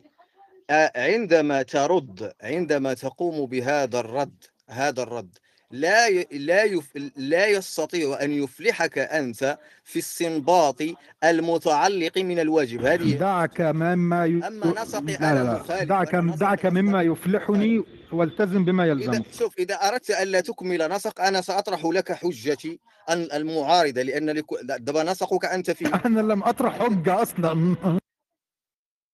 أنت طرحت حجة قلت أن الموجودات المفتقرة تؤدي إلى الواجب لا. هذه ليست لا أنا أنا قلت حتى أن الطرح مش بهذه البساطة. و- هل وضعت مقدمات وخرجت منها نتيجة أم لا؟ تقول لي لو ما عملتش كده. فين المقدمات اللي أنا طرحتها؟ أنا قلت أنا بناقش هنا آلية النقاش. أنا ما قلت- قلتش إن أنا هنا جاي أطرح دليل. لا. قلت أن العالم إما مفتقر ها وإما أن الموجودات إما مفتقرة. وإما قلت أن الموجودات إما مفتقرة وإما واجبة. هل هذه مقدمة أو ليست مقدمة؟ مقدمة. ولو عندك استشكال عليها اتفضل لديها قدم لوازم أم ليست لديها لوازم؟ لديها لو إذا حجة. لا لا هل هل تدرس المنطق أنت؟ اسمعني يا عزيزي. آه آه الم... فهمت. الم... الحجة هي آه، فيلو- من المقدمات فيلو- التي فيلو- تؤدي إلى نتيجة. فيلو- تعصبني فيلو بعدنا بعدنا عن النقاش ودخلنا من وجهة نظري كده بدأنا نروح لخناقة مش محتاجينها ولا البلد كانت ماشية كويسة بس. طيب بص أنا هقول لك على حاجة يا دكتور نسيم عشان هو برضو ما أعرفش فيلو آه، يعني فاهم إزاي ما أعرفش ماله كده بس أنا أنا هقول لك رو- الفكرة دي الفكرة دي منطلقة من الإمكان يعني الفكرة دي هي من الإمكان والإمكان لا يستدل عليه وليس دليل على شيء. لو أنت هتستشكل عليها استشكل عليها بدليل ما عنديش مشكلة بمعنى الترجيح إن أنت تقول لي لا إن هذه هذه التقسيمة بهذه الطريقة هي فاسدة لدليل كذا كذا وكذا مش لانك تقول لي اصل هو انت قاعد عمال تقول لي انت يلزمك والتناقض وانت حتى ما وضحتليش يا فيلو. فرانك إيه رأيك نعمل pause هنا بالتالي النقاش كان كان واضح قبل كده. بلاش نروح للحتة ال- الخناقه الثنائيه دي؟ نعمل بوز وتسمحوا لي تاخد دور ولا؟ آه لا اتفضل. هو الغرفة مش معايا أصلا. بعدين دكتور حنان طبعا أنا مستني بقى شوية. طيب. آه، أول أنا كان كنت كاتب كام نقطة عايز أعلق عليهم. فكرة اولا فكرة واجب الوجود. آم، أنا بشوف إن هي مبدأ آه، مبدأ عقلي بمعنى لأن والله لو ما فيش واجب وجود لو ما فيش شيء أساسي يلزم من ده تناقض دي وجهة نظري على الأقل اللي بشوفها ببساطة. اللي ممكن نختلف فيه بعد كده هو إيه واجب الوجود. يعني يبقى إحنا متفقين إن ما فيش شيء آه، بيوجد نفسه بنفسه يعني أوجد نفسه وهو معدوم بالطريقة ال- بالجملة الغريبة على غرابة الجملة. لو إحنا متفقين على ده ف... فبالتالي في حاجة واجب وجود في حاجة لم تسبق بعدها. وأعتقد الخناقة بتكون على هي إيه. فالجزء الأولاني هو أنا بشوف إن فكرة واجب الوجود في حد ذاتها هي فكرة منطقية. It's, آه، حاجة كده برنسبل صعب إن إحنا ما نقرش بيه. النقلة اللي بعدها ده لو أنت بتقر قاعدة المنطق بداية. النقلة اللي بعدها هو إيه إيه هو واجب الوجود؟ وإيه الخناقة اللي بتدور بقى بين كل ال- الديانات والفلسفات وغيرها من من الأشياء. ولكن بما ان مش دي النقطة اللي أنا كنت طالع عشان أعلق عليها خلوني أرجع بقى للأربع نقط الثانية اللي أنا كنت عايز أعلق عليهم. آه، فكرة ال- الأمطار اللي الناس اتكلمت فيها عموما هتكلم هنا بشكل علمي العلم بيشوف بيشوف كل الظواهر اللي إحنا بنشوفها حوالينا على نسقين. شيء أساسي وشيء منبثق. الشيء الأساسي ده اللي هو الأصل في كل شيء. والشيء المنبثق ده اللي هو خاصية من تتابع سلسلة طويلة من الأحداث اللي توصلك في الآخر للشيء الأساسي. فلما بنقول مثلا إن الفيزياء حاليا بتقوم على إن في نوعين من الأساسيات اللي هما الزمكان والمجالات الكمومية فأنا ممكن أرجع كل حدث حصل للشيء الأساسي. وإن كان في نظرة تانية برضو بتقول اللي هي بيسموها ال superdeterminist إن في دايما عوامل وأسباب خفية ولكن الأسباب الخفية دي في الآخر كلها بيسموها hidden variables هتاخدك للشيء الأساسي. فأنت قبل ما تتكلم في الجزئية دي بتحدد هل الخاصية دي خاصية أساسية يعني مرتبطة بشيء أساسي شيء لا يقبل التقسيم شيء لا يقبل العدم ولا هي متعلقة بشيء منبثق إن كانت متعلقة بشيء منبثق تقدر تقول إن هي نتيجة لسلسلة من الأحداث اللي توصلك في الآخر للشيء الأساسي. وده اللي كان فرانك بيحاول يقوله لو أنا فهمت صح وده اللي إحنا بن منطقيا هنوصل له دايما في الآخر. عشان كده عندنا حتى في الفيزياء في ما هو أساسي وما هو منبثق طب بما إني قلت إيه هو كلمة أساسي ومنبثق أقول لك برضو نقصد إيه الأساسي ونقصد إيه المنبثق الشيء الأساسي هو شيء لا يقبل القسمة ما ينفعش تقسمه. آه، شيء آه، لا يقبل العدم ما ينفعش ما يكونش موجود. آه، شيء دايما بتنطلق منه هو البداية. في الفيزياء في حاجتين لحد دلوقتي حسب أحدث لكن حسب النظريات الصلبة اللي عندنا. النسبيه العامة بتقول على الزمكان وميكانيكا الكم المجالية بتقول على حاجة اسمها المجالات ودول الأصل في كل شيء اللي ممكن نرجع كل شيء حوالينا في الدنيا نعرفه لحد دلوقتي ليهم بناء على النظريتين دول. طيب النقطة الثانية هي فكرة ازاليه المادة. ما بنتكلمش لأن بسمع كتير قوي على الجملة بتاعت الماده لا تفنى ولا طاقه لا تفنى ولا تستحدث من عدم لما بنيجي نتكلم على الكون ما بناخدش الجملة دي في الاعتبار. إحنا أصلا ما نعرفش إذا كانت الطاقة conserved في ال space-time ولا لا. يعني ال space-time كله في conservation of energy المعادلات ما بتظبطش لما بنيجي نحط ال conservation of energy ولكن بنقول إن حسب فهمنا النهارده للنسبيه العامة إن ال- الزمكان ده ما ينفعش ما يكونش موجود. النظرية أصلا بتبنى على إن الزمكان أساسي ودايما موجود. الخلاف بيكون هل الزمكان ده ينفع يروح نقطة صفرية نقطة صفرية في الزمن والمكان ولا ما ينفعش يروح للنقطة دي؟ ودي اللي فيها نظرتين. الجملة بتاع إيجاد نقطة صفرية دي اللي فيها نظرتين. نظرة كلاسيكية بتقول إن ده ممكن ولا بيتكلموش على إن ده انعدم لا هو بيتكلم على إن نقطة صفرية احتوت كل شيء. آه وفي نظرة كلاسيكية بتقف مع بشكل رياضي مع الفكرة دي. ولكن النظرات الكموميه ونظرات كلاسيكية أخرى بتقول إن ده مش ممكن مش ممكن إن الزمكان ده كله الزمان والمكان بكل ما فيهم من مجالات يكونوا في نقطة صفرية. بالعكس ميكانيكا الكم بتحتم إن النقطة دي ما تكونش موجودة. واللي عليه بعض العلماء بيستنتجوا فكرة آه، أزلية ال space-time. space-time has no beginning مفيش نقطة ما كانش موجود فيها آه، بالنسبة له آه، فكرة كل شيء دي بالنسبة لأزلية الماده إحنا بنتكلم هنا كلمة الأزلية طبعا هي مش كلمة علمية. إحنا بنتكلم has beginning و has no beginning ساعات الناس بتاخدها في الاتجاه ده ولكن هي بتتكلم على الأشياء الأساسية. بتتكلم على space-time هي بتتكلم على على المجالات الكمومية مش على اطلاقها طيب آه، فكرة ال- الحركة اللي الأستاذ كان بيسأل عنها ال- الأشياء الأساسية عندنا ما ينفعش تصفها بالحركة بالمعنى الكلاسيكي المعنى الارسطي اللي هو كل شيء متحرك. الحركة بيلزمها حاجة بنسميها إطار إسناد. يعني إيه إطار إسناد؟ يعني محاور. المحاور دي هي اللي بتتصف من خلالها الحركة. تتحرك فين؟ في اتجاه إيه؟ في مسافة إيه؟ مفيش إطار إسناد مفيش حركة. إذا إطار الإسناد ده هو نفسه المتحرك انت ما تقدرش تقيس ده. انت بقيت حطيت اطار الاسناد بتاعك بنسميه الريست فريم. حطيته على الجسيم نفسه. فبالتالي حتى لو الجسيم متحرك ما تقول عليه متحرك. ما تقدرش أصلا تميز حركته من عدمه. زي ما إحنا ما بنقدرش نميز حركة ال- الأرض من عدمها بان إحنا عليها على نفس اطار الاسناد ال- فبالتالي ال- الاطار الاسناد بتاعنا هنا هو الزمكان هو الكون. المجالات اللي على الزمكان نفسه نفس الكلام. محدش بيقول إن هي بتتحرك. ده مش معنى كده ان هي مش متغيرة ولكن هنا لازم نفرق بين التغير والحركة. فالحركة بالمفهوم الارسطي هي غير موجودة أصلا بالنسبة للأشياء الأساسية. ليه؟ لأن هي الأشياء الأساسية دي في حد ذاتها هي إطار الاسناد هي الشيء المرجعي اللي أنت ممكن تقيس أي شيء بالنسبة له. فدول كام جزء اللي كنت عايز اقلع عليهم ولو في سؤال أنا تحت أمركم مفيش سؤال هرجع تاني لقاعده الاستماع. شكرا دكتور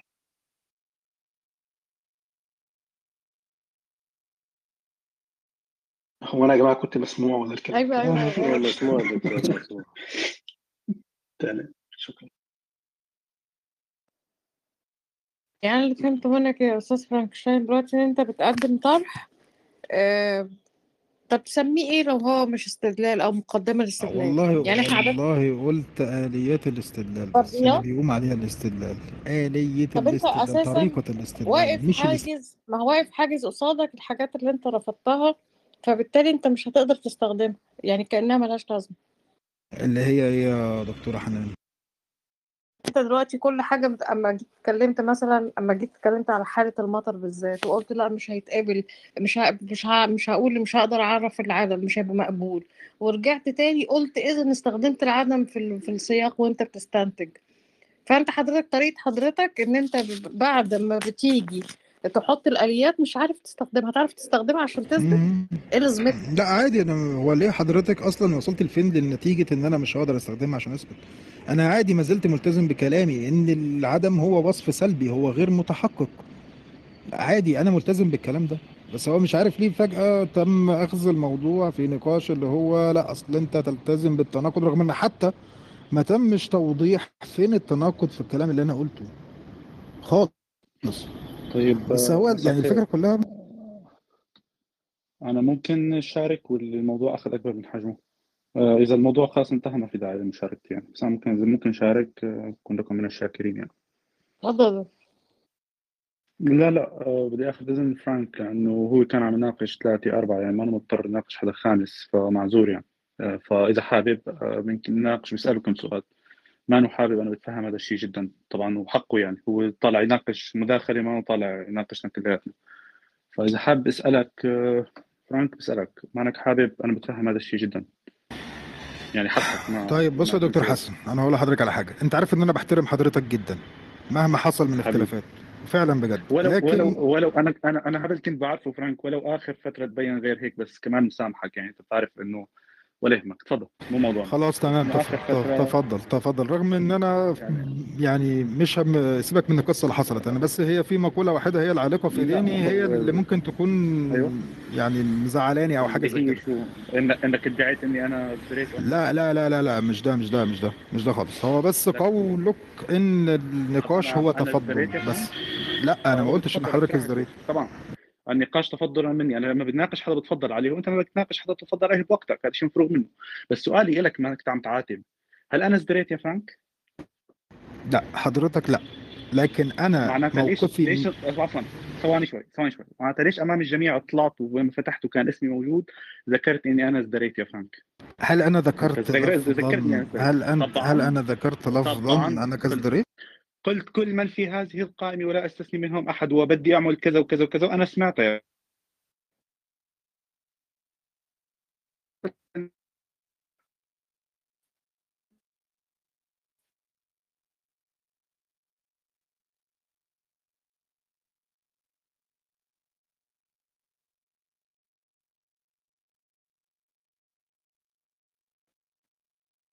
ذلك.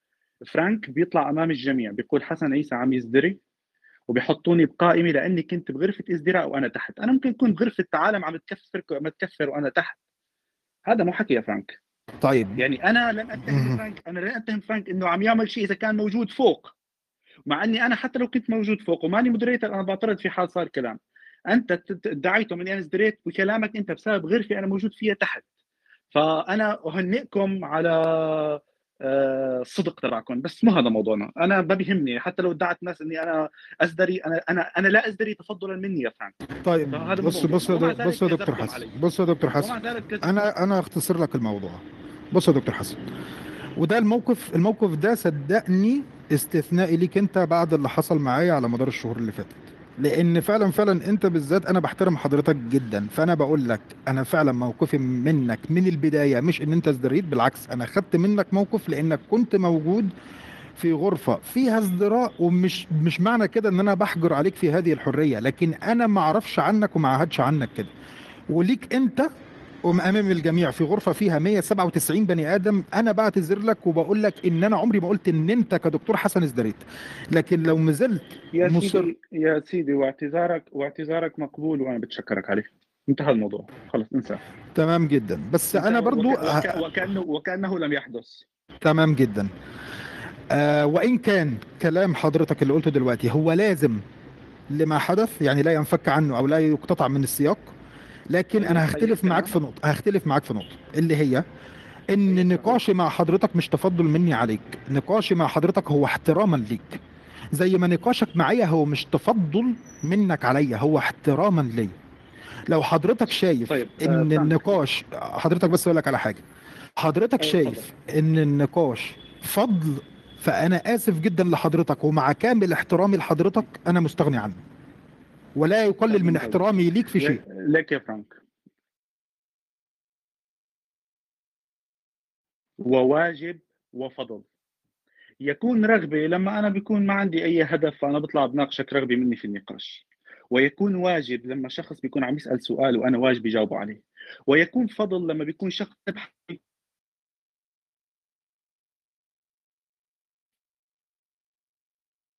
إذا حابب تجاوب علي هلأ حابب تجاوب علي بعدين ما في عندي أي مشكلة بعرفك أنت آه، لك عم تحكي حوالي نص ساعة ثلاث ساعة وأنا هي شغلة إنه لا والله ده أكتر من ساعة وأنا عايز أشكر الدكتوره حنان فعلا يعني صحيح. يعني ب- في النهاية آه لا. لأن أنا بقالي فترة كبيرة جدا ما خدتش المساحة دي في غرفة فأنا فعلا هشكر الدكتوره حنان في النهاية طيب طيب ليك ليك فرانك أنا آه، رح أسألك هدول الأسئلة إذا أنت بتحب تدور فيهم لأن عن جد أنا بدي أجوبتك عليهم إذا بتحب تدور فيهم وترجع لي فيهم بعدين أو نلتقي بعدين بروم ثانية ما عندي مشكله فشو رأيك تسجل عندهم عندك هلأ ولا تجاوبني عليهم شو رأيك طيب آه تمام ما فيش مشكلة وأنا هرجع لتسجيل الغرفة لأن أنا فعلا ممكن ما أقدرش طيب، اتواجد ممتاز. كتير وأنا هرجع لتسجيل الغرفة وأوعدك. فعلا إن أنا هلتزم أكيد طبعا طبعا الأسئلة هون بالنهاية مو مشان لا تصيد ولا شيء هي فعلا الأجوبة. يعني أول سؤال آه بس ثواني شوي.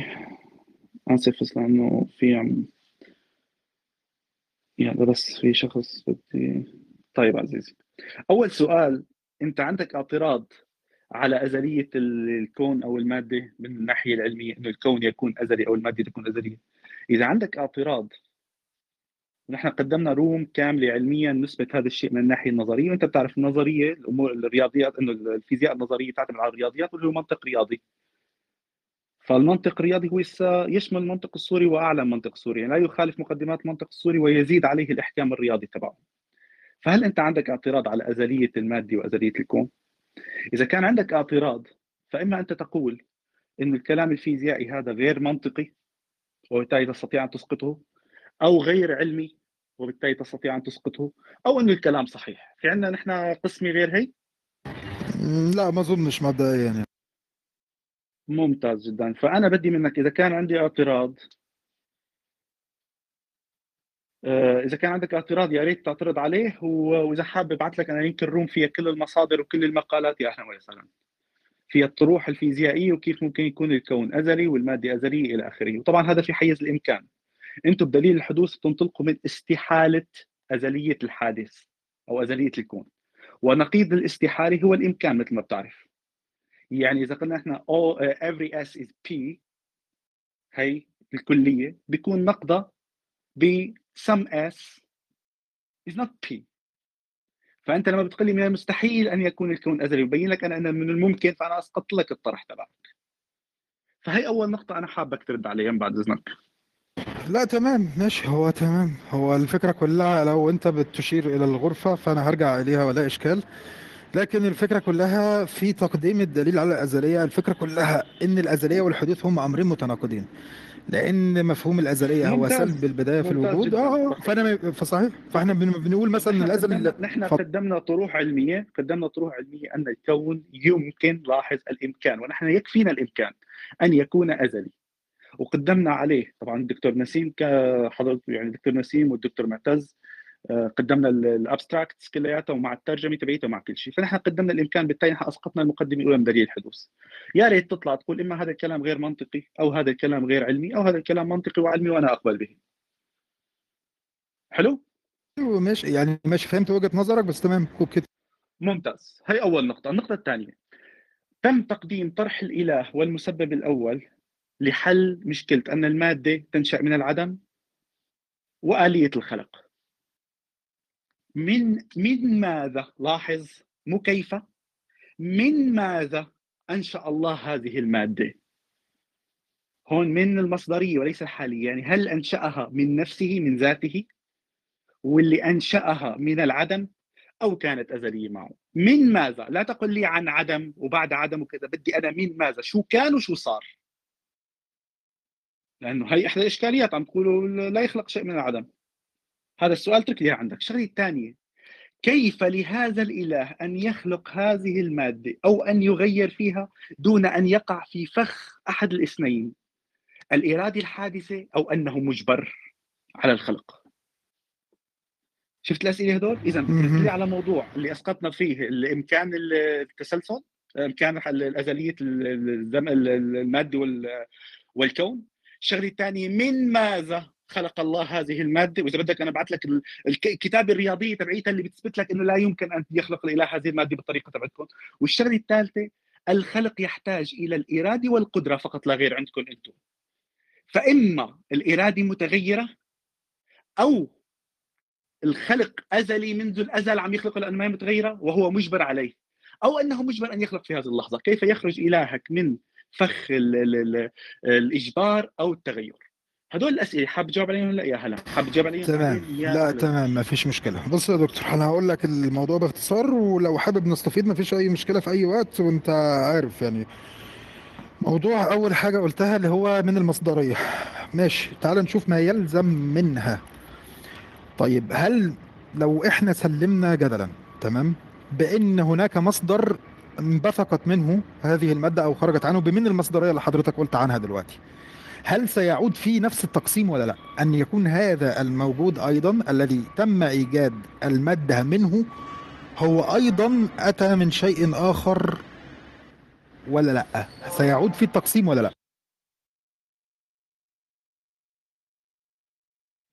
طيب خليني أنا أشرح لك النقطة هاي فرانك أنا كان عندي إله. خلينا نسمي هذا الإله X معي أنت؟ خلي- معاك معاك بس المايك لا مفيش مشكلة. أنا هقفل ال mic mechanically مش هقفله كان عندي إله هذا الإله اسمه X صار عندي أنا إله ومادي يعني صار عندي إله X plus E إما X الأولى بطرف المعادلة كانت X 0 صارت X 1 تغيرت فصارت X 0 تساوي X 1 plus E فبالتالي هذا الشيء ممكن. إذا تغير هذا الإله خلقها من مادته بحيث إنه ال E تساوي ال X 0 minus X 1 أو أن ال X 1 وال X 0 مثل بعض بالتالي ال E تساوي الصفر معدومة. فهو خلقها من العدم. أو كانت X plus E وظلت X plus E يعني أزلية. إذا أنت أمامك إما الله خلقها من مادته فتغير أو من ذاته فتغير. أو أنه خلقها من العدم أو خلقها أو كانت أزلية معه. نقي لي واحدة من هدول لو سمحت. لا هنا مش تمام. وإذا كان okay. عندك عندك عندك لا لا إذا عندك الحصر إذا أنت شايف القسم هون غير حاصرة أعطيني القسم. لا هي القسمة الح... القسمة حاصرة فعلا. إن الموجود إما أن يكون أزلي إما أن يكون حادث. أيوة. أو كان حادث إما من شيء أو إما من لا شيء فكلامك سليم. ما عنديش مشكلة في القسمة. لكن عندي مشكلة فيما يلزم من قولك. لأن قولك بأن المادة أتت من شيء. بمن المصدرية كما قلت أنت؟ فده يعني عزيزي شيلك مما يلزم. شيلك مما يلزم شيلك مما يلزم. أنا بدي قبل ما نجي على الإلزام أنا بدي تقول لي كيف جاءت بعدين بنشوف مما يلزم. بعدين ما هو أنا أقول لك بقى هنا بقى. أوكي. اختار واحدة من هدول تمام. بص يا سيدي. عزيزي أنا أعطيتك قسمة حاصره اختار اختار من هدول الثلاثة بالضبط يلا. تمام. أنا أقول إنها أتت من لا شيء. ليه؟ باللزوم. من العدم يعني. إذا الله خلق من العدم. مش مش بمن المصدرية إن هو أوجد. الممكنات بعدما كانت من معلومة. العدم. لا لا مو بعد قلت لك أنا. أنا أعطيتك قسمة حاصرة. إذا أنت تقول من لا شيء يعني خلقها من العدم صح؟ بعد أن كانت معدومة هذا ما أقصده. عزيزي أنا أعطيتك قسمة حاصرة. إذا الله خلقها من لا شيء صحيح؟ صحيح. ولكن وضحت لك ما معنى من لا حلو شيء كثير خليك هون. هل الله قدرته متعلقة بالممكنات واللي بغير الممكنات؟ بالممكن. هل إيجاد شيء من اللا شيء ممكن؟ صحيح ما المشكلة؟ لو في وجه استحالة تفضل قدمه هل إيجاد شيء من آه يعني وجه الاستحاله هو جمع النقيضين. إيجاد شيء من لا شيء. الإيجاد من اللا وجود هذا جمع نقيضين هل يمكن إيجاد شيء من اللا شيء يا فرانك؟ نعم ليس هناك مشكلة. لا يوجد مشكلة بجمع النقيضين يا فرانك؟ من قال أن هذين النقيضين هو في أصلا موضوع إحنا عايزين نح- شيء من لا شيء. ال- ال- إيجاد الوجود من اللا كفاعلية كعلة فاعلية كعلة فاعلية ولا كعلة مادية؟ هذا ب... هذا هذا برأيي. بغض النظر لا فاعلي ولا مادي ولا صوري ولا علي سالي اياهم أنا بسألك سؤال واضح. إيجاد شيء من اللا شيء ممكن عندك يا فرانك؟ الأمر ليس بهذه البساطة يا دكتور حسن الموضوع محتاج تفصيل. اللا شيء سؤالي واضح أنا أنت اعترفت لو بس لو بمفهوم لو بمفهوم العلة المادية آه. من اللا شيء سؤالي واضح. يا دكتور حسن يا دكتور حسن يا دكتور حسن هل أنت تس... هل أنت تستنطقني؟ أنا بس بسألك. ابدا. هل بت... طيب خلاص حلو. يبقى على الأقل هتديني مساحة إن أنا خليك معي تمام. خليك معي. أنا أعطيك أعطيك. أنا أعطيتك حصرة قاسمه قسمه حاصرة مثل ما حكيت أنت. والقسم الحاصرة قلت لي أنه اوجد من العدم. فأنا سألتك هل قدرة الله متعلقة بممكنات قلت نعم ممكنات. هل إيجاد شيء من اللا شيء ممكن أنت أمامك؟ إما تقول لي هو ممكن أو تقول لي غير ممكن. إذا قلت لي ممكن شكرا لك. أنا ما بدي أكثر من هيك. إذا قلت لي لا يمكن إذا الله لا يستطيع أن يفعلها. هلأ تفضل احكي يلا أنا راح أسمعك. تمام شكرا لك يا دكتور حسن. أنا بتكلم عنه من منظور العلة المادية لا إشكال. بمعنى اللي هو توافر زي ما قلت أنت مصدر لهذه المادة بشكل أو بآخر. لا انت كلامك انت أصلا اللي بيلزم منه التناقض لأنه بيلزم منه وين المصدر يا لأن عزيزي؟ ما في مصدر يا فرانك انت قلت ان لا شيء. وين المصدر؟ مين؟ وين جبت لي طب هقول لك هقول لك هقول لك هقول لك. انت اللي يا قلت هقول لك. انت اللي قلت بمن المصدرية يا دكتور حسن. مش أنا. انت اللي قلت بمن المصدرية وحضرتك من اقررت بيه المصدر من المصدرية قلت لك من أين جاءت؟ قلت لي من العدم. إذا أنت لغيت المصدر. قلت لي جاءت من العدم. إذا أنت لغيت المصدر. أنا لم أقل. أنت لك ماشي. ما بالظبط أنا قلت لك أنا قلت لك من منظور أنا قلت المصدر كان لك واحد من ثلاثة. أنا أنا حددت لك المصادر. قلت لك إما أزلية أو من ذات الإله أو من العدم. هي من المصدرية. قلت لي من العدم. أنت بالنسبة لك من العدم هون عندك شغلتين. إما إلهك قادر أن يخلق من العدم فقدرته فوق الممكنات أو إلهك أو هذا الشيء آه غير ممكن. اختار واحدة منهم. موضوع بسيط جدا. وهي قسمه طيب. حاصرة على فكرة. جميل جميل. ماشي أنا عارف ان القسمه حاصرة بس مش بالمفهوم اللي حضرتك بتقدمه يا دكتور حسن. بس من حيث من حيث من حيث العلة الفاعلية لا يلزم أن يكون هناك موجود مؤثر. مفيش مشكلة. لا اسأل عن لا إله إلا الفاعليه الله. الفاعلية؟ ما اسال عن المصدريه أنا يا فرانك لا تطلع لا تطلع. أنا بدي قاطعك كلها بتطلع برا الموضوع. أنا من البداية قلت لك لم أسأل عن الفاعلية. قبل ما تحكي والروم مسجله قلت لك أسأل عن المصدرية. المصدر أعطيتك قسمه حاصرة. إما من العدم. هل في مشكله هل في مشكله هل في مشكلة منطقية يا دكتور حسن من العدم ما عندك مشكله فيه طيب طيب طبعا. طب طبعا اسمعني بس اسمعني بس. لا دكتور حسن حضر حضرتك أنا هاخد هاخد مساحتي إمتى؟ طيب هاخد مساحتي إمتى؟ اتفضل. طيب خدها بس بشرط بشرط تجاوبني. إيجاد الشيء من اللا شيء. ممكن هل يستطيع يفعله إلهك؟ بس تفضل أنا أقول أنه ممكن وإذا كان هناك مشكلة. شكرا خلاص انتهى. السؤال اسمع لا لا لا لا لا لا أكمل كلامي لو سمحت أنا ما قطعتش حد. تفضل تابع تابع تمام. وإذا كان هناك إشكال في أن نقول عدمت المادة بمعنى أن هناك تناقض منطقي يتعارض مع الضرورات العقلية اتفضل قدمه. الإمكان لا يستدل عليه ولا هو وليس هو دليل على شيء. أنا طيب أقول أنها شكرا. ممكنة. إذا كان هناك أي مناط إذا كان هناك أي مناط ترجيح بما يتعارض مع مبدأ الهوية أو عدم اكتمال قدمه النقيضين أو الثالث المرفوع اتفضل تمام. قدمه طيب راح أقدم. إيجاد شيء من لا شيء. تمام؟ شيء من لا شيء. أليس هذا جمع النقيضين؟ الوجود من اللا وجود شو أكثر اثنين متناقضين هم الوجود واللا وجود الإيجاد من اللا وجود إن لم يكن هذا تناقض اذا ببساطة نحن نس- نستطيع أن نقول أنه يمكن الخلق من العدم. خلص برافو انتهت كل إشكالية الخلق من العدم.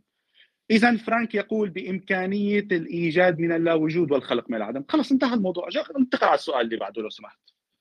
السؤال اللي بعده الإله تبعك أو الإله الله مش ما تفهم إله تبعك ازدراء أو شيء. الله رب العالمين هذا إله الإسلام.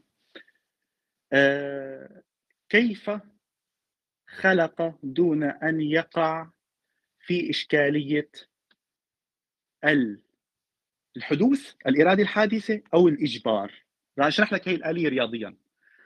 أنا عندي حتى يتحقق الخلق بالنسبة لك تحتاج إلى الإرادة والقدرة. فإذا كانت الإرادة A والقدرة B فإذا كانت A موجودة وB موجودة فسي هي الخلق متحققة. تتفق معي لهون؟ آه لحد ما. كمل.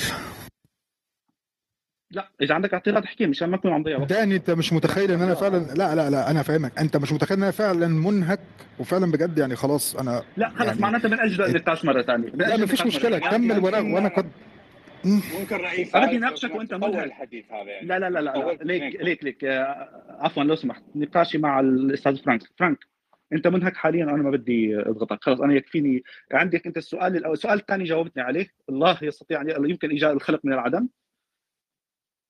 آه أنا جاوبتك. آه نعم. عندي- نعم آه تمام. طيب، لأن آه، ما- ماشي. وبعد ما حضرتك تكمل كلامك أنا هقول في مداخلة أخيرة لو تسمح طبعا حقك اللي هو اللي أنا بتكلم عنه.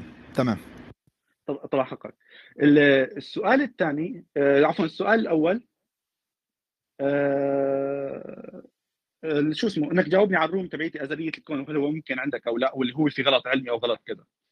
والثالث هو موضوع الخلق اللي حض- حضرتك حاليا ما راح أضغط عليك فيه.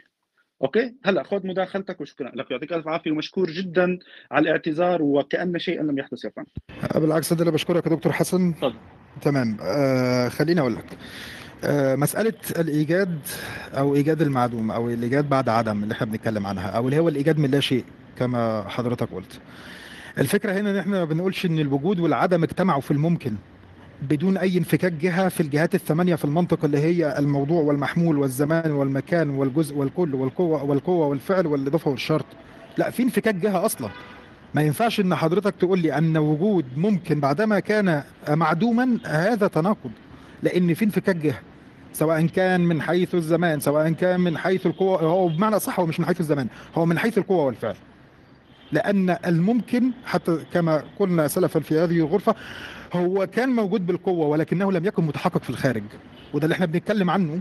آه أوكي هي خاصية ما فيش مشكلة. ويوصف بأنه هو موجود بالقوة ولكنه لم يكن متحققا في الخارج ليس له تحقق في الوجود الموضوعي ده اللي إحنا بنتكلم عنه. لكن كلام حضرتك إنه قلت أنه أوجد هذه المادة من شيء فهذا الشيء يجب أن يعود فيه التقسيم ويجب أن أسأل عنه هل هو أيضا أتى من شيء بمن المصدرية التي ذكرتها أنت يا دكتور حسن ولا لا؟ وعشان كده أنا بكلم حضرتك في مفهوم العلة الفاعلية ومفهوم العلة المادية. من مفهوم العلة المادية ليس هناك إشكال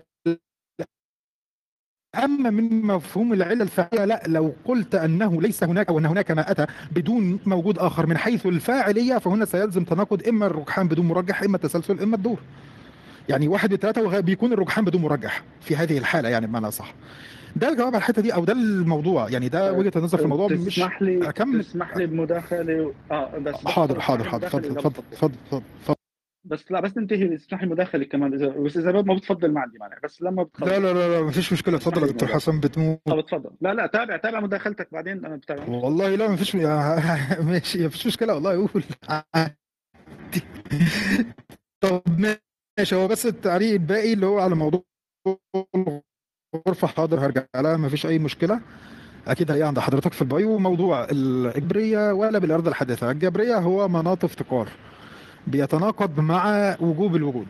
ده أولا ثانيا لا استدلال فرانك نحن اتفقنا أنك. مرهق ما بتجاوب عليه مشان ما السؤال الثالث إذا بتحب نتناقش فيه نتناقش فيه من البداية. إذا بتحب تأجله خلاص تمام. خليني على الأقل أقول لك موقفي حتى ممتاز. بدون أي تفصيل موقفي منها هو لا الإرادة لا لا, لا, لا, تخلي موقفك لأنه موقفك أنا بدي ارد عليه وبدي اعطيك رياضيا كيف كلامك إنه لا مجبر بوحدة من الكلمتين فاترك لي أهلا بعدين أو إذا بتحب نناقش فيه أهلا وسهلا. شو رأيك؟ لا تمام ماشي. بس الم... خليني أنا بقول لك موقفي ما, ما أتبناه فقط يعني حتى مش هس... مش هتع... مش هرد كلامك. أنا أنا بعرف شو عم تد... أنا بعرف شو تتبنى لذلك أنا قلت ماشي بس ال 200 واحد اللي في الروم مش ع... مش مش عارفين ال 270 واحد اللي في الروم مش عارفينه فأنا ما فيش طيب، مشكلة إن أنا أقول إن أنا بقول بالإرادة الح... بالإرادة الأزلية بس الإرادة الأزلية بس. شكرا طيب طيب. طيب يا جماعة اذا آه، نحن مثل ما شفنا إنه آه، إحدى الإشكاليات اللي بينطلقوا منها بدليل الحدوث وكذا إنه لا يمكن أن ينشأ شيء من العدم. تمام؟ لا يمكن أن ينشا شيء من العدم آه، لأنه إيجاد إيجاد الشيء من اللا شيء أو الإيجاد من اللا وجود هو جمع النقيضين. ولكن ف... والإله متق... قدرته متعلقة بالممكنات. فجأة نجد لما بنسالهم هذا السؤال طبعا هن إذا بيرجعوا على الكتب الأشاعرة آه، طبعا إذا أنا مخطئ يا فرانك صححني مشان ما أكون عم أتقول عليكم. ما فيش مشكلة على كتب الأشاعرة اتفضل وان وإن كنت لست باشعري يعني بس. آه طيب آه، المتكلمة. خلينا نقول متكلم. لا هو الاشاعره بيقولوا عن عدم أو بعد عدم لأنه عارفين شو الإشكالية بمشكلة إنه الخلق من العدم. ولا واحد فيهم يقول الخلق من العدم. فرانك قال أن الإله يخلق من العدم أنه يمكن إيجاد الشيء من اللا شيء. يعني يا دكتور حسن يعني يا دكتور حسن أنا ما وضحتش بالله عليك أنا ما وضحتش إن أنا ما أقصد بيها إن هو وجود الم... يعني إن هو بعدما كان موجود معدوما وجود الممكن بعدما كان معدوما لا نقصد بها تشيء العدم بأنه آه وحدة البناء. لا، لا. عزيزي ال- الممكن اللي عم تحكي عنه أنت هي الحوادث اللي أنت عم تحكي عنها هي تغيير في الصور بالنسبة لنا يعني الكرسي لم تكن موجودة ولكن وجدت صنعت من ماذا؟ من الخشب والمسامير وكذا. ولكن عندما تقول لي لا يوجد أي مادة والمادة معدومة تماما فمن ماذا صنعت؟ إما من مادة أو من عدم. أنت حضرتك حكيت من عدم فلا تقول لي إنه الشيء بعد عدمه يعني الكرسي أو كذا هذا الكلام عليك وليس معك. أنت عم تعطي مثال إنه الممكن كرسي لم تكن موجودة ممكن أن لا تكن موجودة صنعتها ولكن من ماذا؟ من مادة. أما الماده إذا أنت نفيتها بشكل كامل وقلت لم يكن هناك إلا الإله أنا أعطيتك قسمة حاصرة مثل ما اعترفت أنت إنه إما من العدم أو من ذات الإله أو كانت أزلية. فقلت لي من العدم. من العدم لم يقل فيها غيرك يا فرانك. وروح شوف شو بيقولوا عن هاي الموضوع وأنا أترك لك إياها لك أنت قلت إن الله يستطيع أن يخلق شيء من اللا شيء أنت حطيت لله جمع نقيضين. هي أول نقطة. أما النقطة الثانية مثل ما قلت لك الغرفة بترد علي بتشوف لي بتقول إما كلامكم ليس علمي أو ليس منطقي أو بعض مثل ما قال أحد الناس كلامكم علمي وليس منطقي. أنا كيف انجمعت معه؟ بس عادي بتصير يمكن مثل مثل موضوع جمع النقيضين بتصير مو مشكلة. أما موضوع الخلق والإرادة أنت تقول إني أنا أعتقد بالاراده الأزلية. الإرادة الأزلية إن لم تكن متغيرة في لحظة فهي مجبر عليها. وأنا هي بكرة بس نتناقش فيها بس تكون مرتاح أكثر من هيك رح بين لك إنه هو بيكون مجبر عليها. لأنه إن غيرها في لحظة بإرادته عكس الإجبار هو الإرادة. إن غير في تلك اللحظة بإرادته أصبحت إرادة حادثة. إلا إذا كان مجبر أن يفعل ذلك في تلك اللحظة مجبر بذاته فبيكون الله مجبر. بس اترك لي اياها لبعدين هي. أنا بس هيك. رد لي على الروم. آه، تمام. أنا بس عندي تعليق على على الكلام اللي حضرتك قلته. أنا كلامي ما تخالفش مع قول الاشاعره في أي شيء. لأن هو ده اللي أنا قلته حتى كان عندي إصرار على إن في قول أنه خلق من لا شيء. أن أوضح أنه لا نقصد هنا من المصدرية بل مقصود بها وجود الممكن بعدما كان معدوما بانفكاك الجهه اللي هي القوة والفعل. ده اولا. ثانيا كلام حضرتك بخصوص موضوع آه الإرادة. آه لا هو حضرتك أصلا الإرادة الأزلية لا تغير. وبعدين أنا عندي بقى مشكلة فين؟ مش في أصلا الكلام ده. أنا عندي مشكلة في إن الاستدلال أو قصدي الاستشكال بهذه بهذا الطرح على مسألة الوجود لأن ده أصلا مش وجه دلالة الدليل لا هو الفكرة كلها إن إحنا لا نستدل بالواجب نحن لا نستدل على وجود الواجب بصفاته. يعني استدلالك ده لا يدفع أنا أصلا ما استدليت على الواجب آه. بصفاته يا فرانك. أنا ما استدليت على الواجب. بس بتدفع وجوده. بصفاته. وده اللي أنا بتكلم لا فيه. لا ما دفعت شيء أنا. أنا ما دفعت. أنا عم حاول أفهم كيفية الخلق.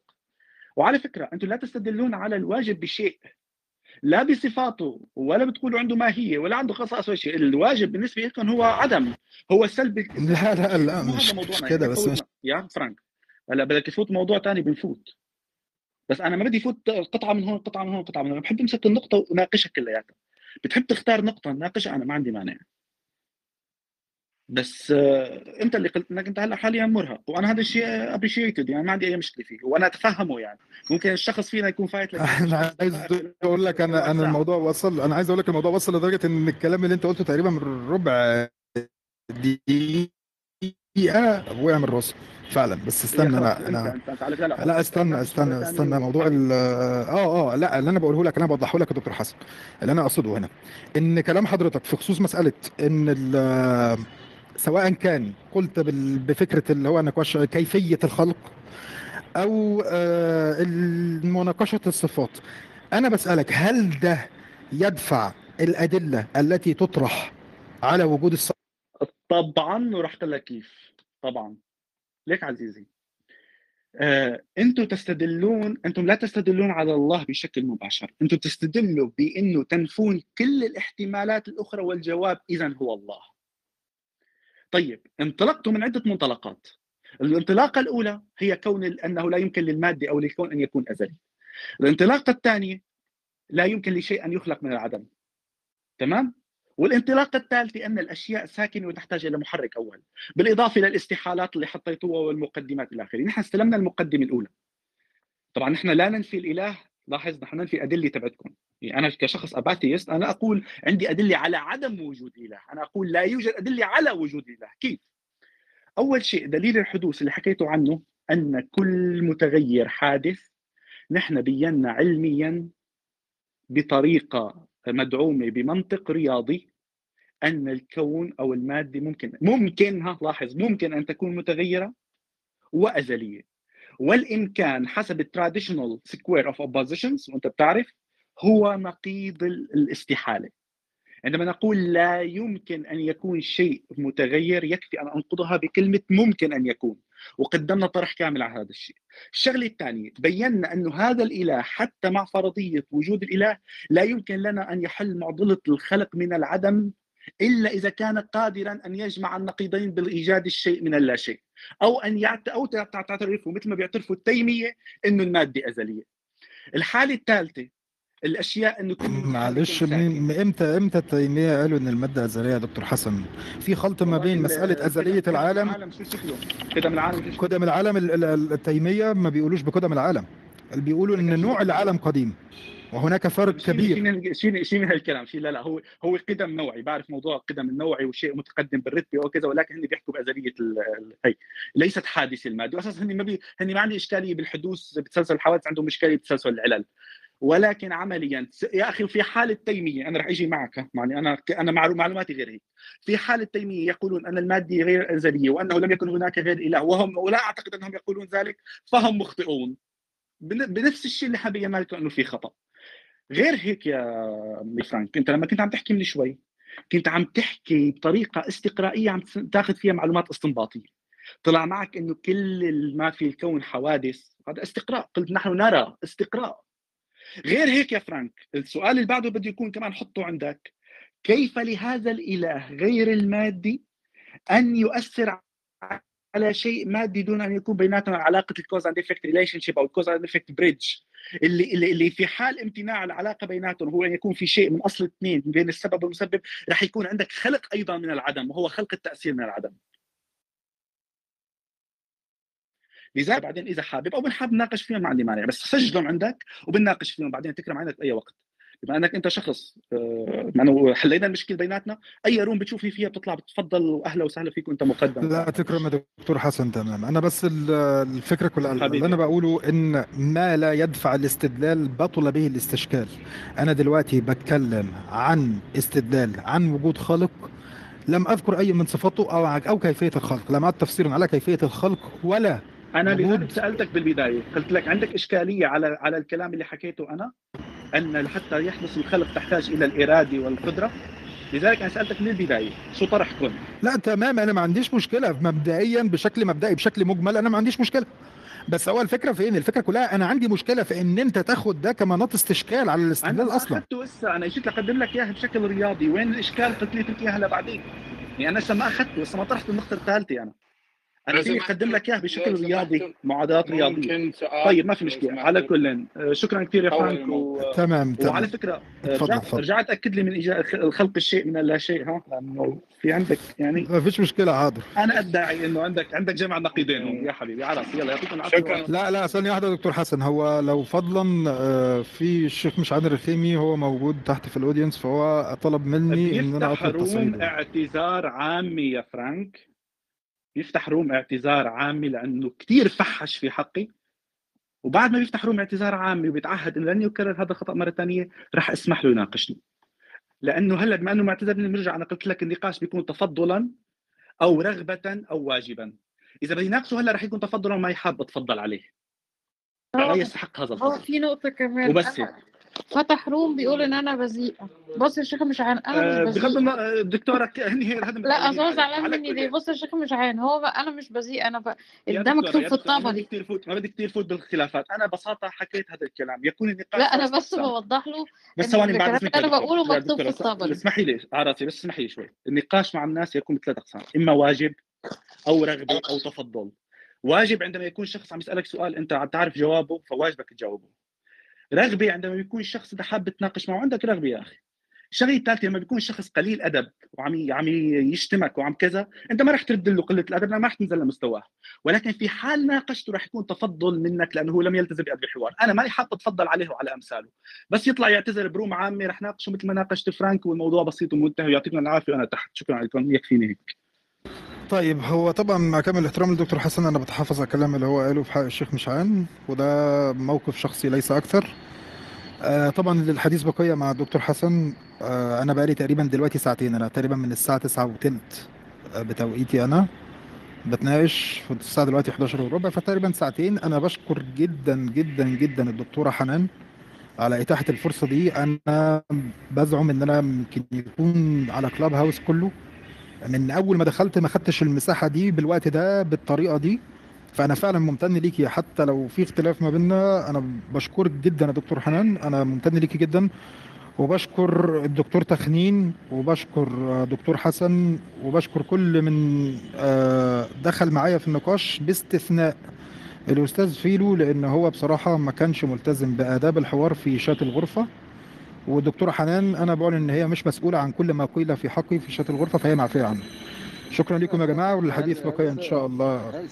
واحدة. يا أنا هل. سببتك هل سببتك كلام كلامك مرفوض في حق يا ما أستاذ هو ما هو أعطينا وده ما هو الكلام ايا كان اي ايا كان ايا كان. أنا مش أنا بص أنا ما ما بتطرقش. ما بتطرقش إلى الأمور دي لكن أنت تعلم جيدا إن أنت كان كل كلامك هو سخرية من لا كلامي في سبب الغرفة. لا لا لا ولا يا سيدي ده كان لا مش مشكلة عادي. أنت ممكن تدعي ده وأنا ممكن أدعي. إذا سببتك أو قلت فيك شيئا قد أعتذر أنا أنا ممكن أنا ممكن أنا ممكن إن أنا أدعي أي شيء في حقك عادي. زي ما بتدعي إن أنا غضبان ممكن أدعي برضو عادي في حقك. بس هو عادي هو دي محاولة تسميم البئر خلاص okay هنيئا لك مش مشكلة عادي. بجملة كل ما قيل. أنا لكن لكن كلامك أنا أسب لا أنا ما قلتش إنك سببتني لكن أنت كنت تسخر مني بشكل متكرر في شط الغرفة. أنا لا أسخر no no لا أسخر. فقط أنا أوضح الإشكال فقط وأضع تلك الوجوه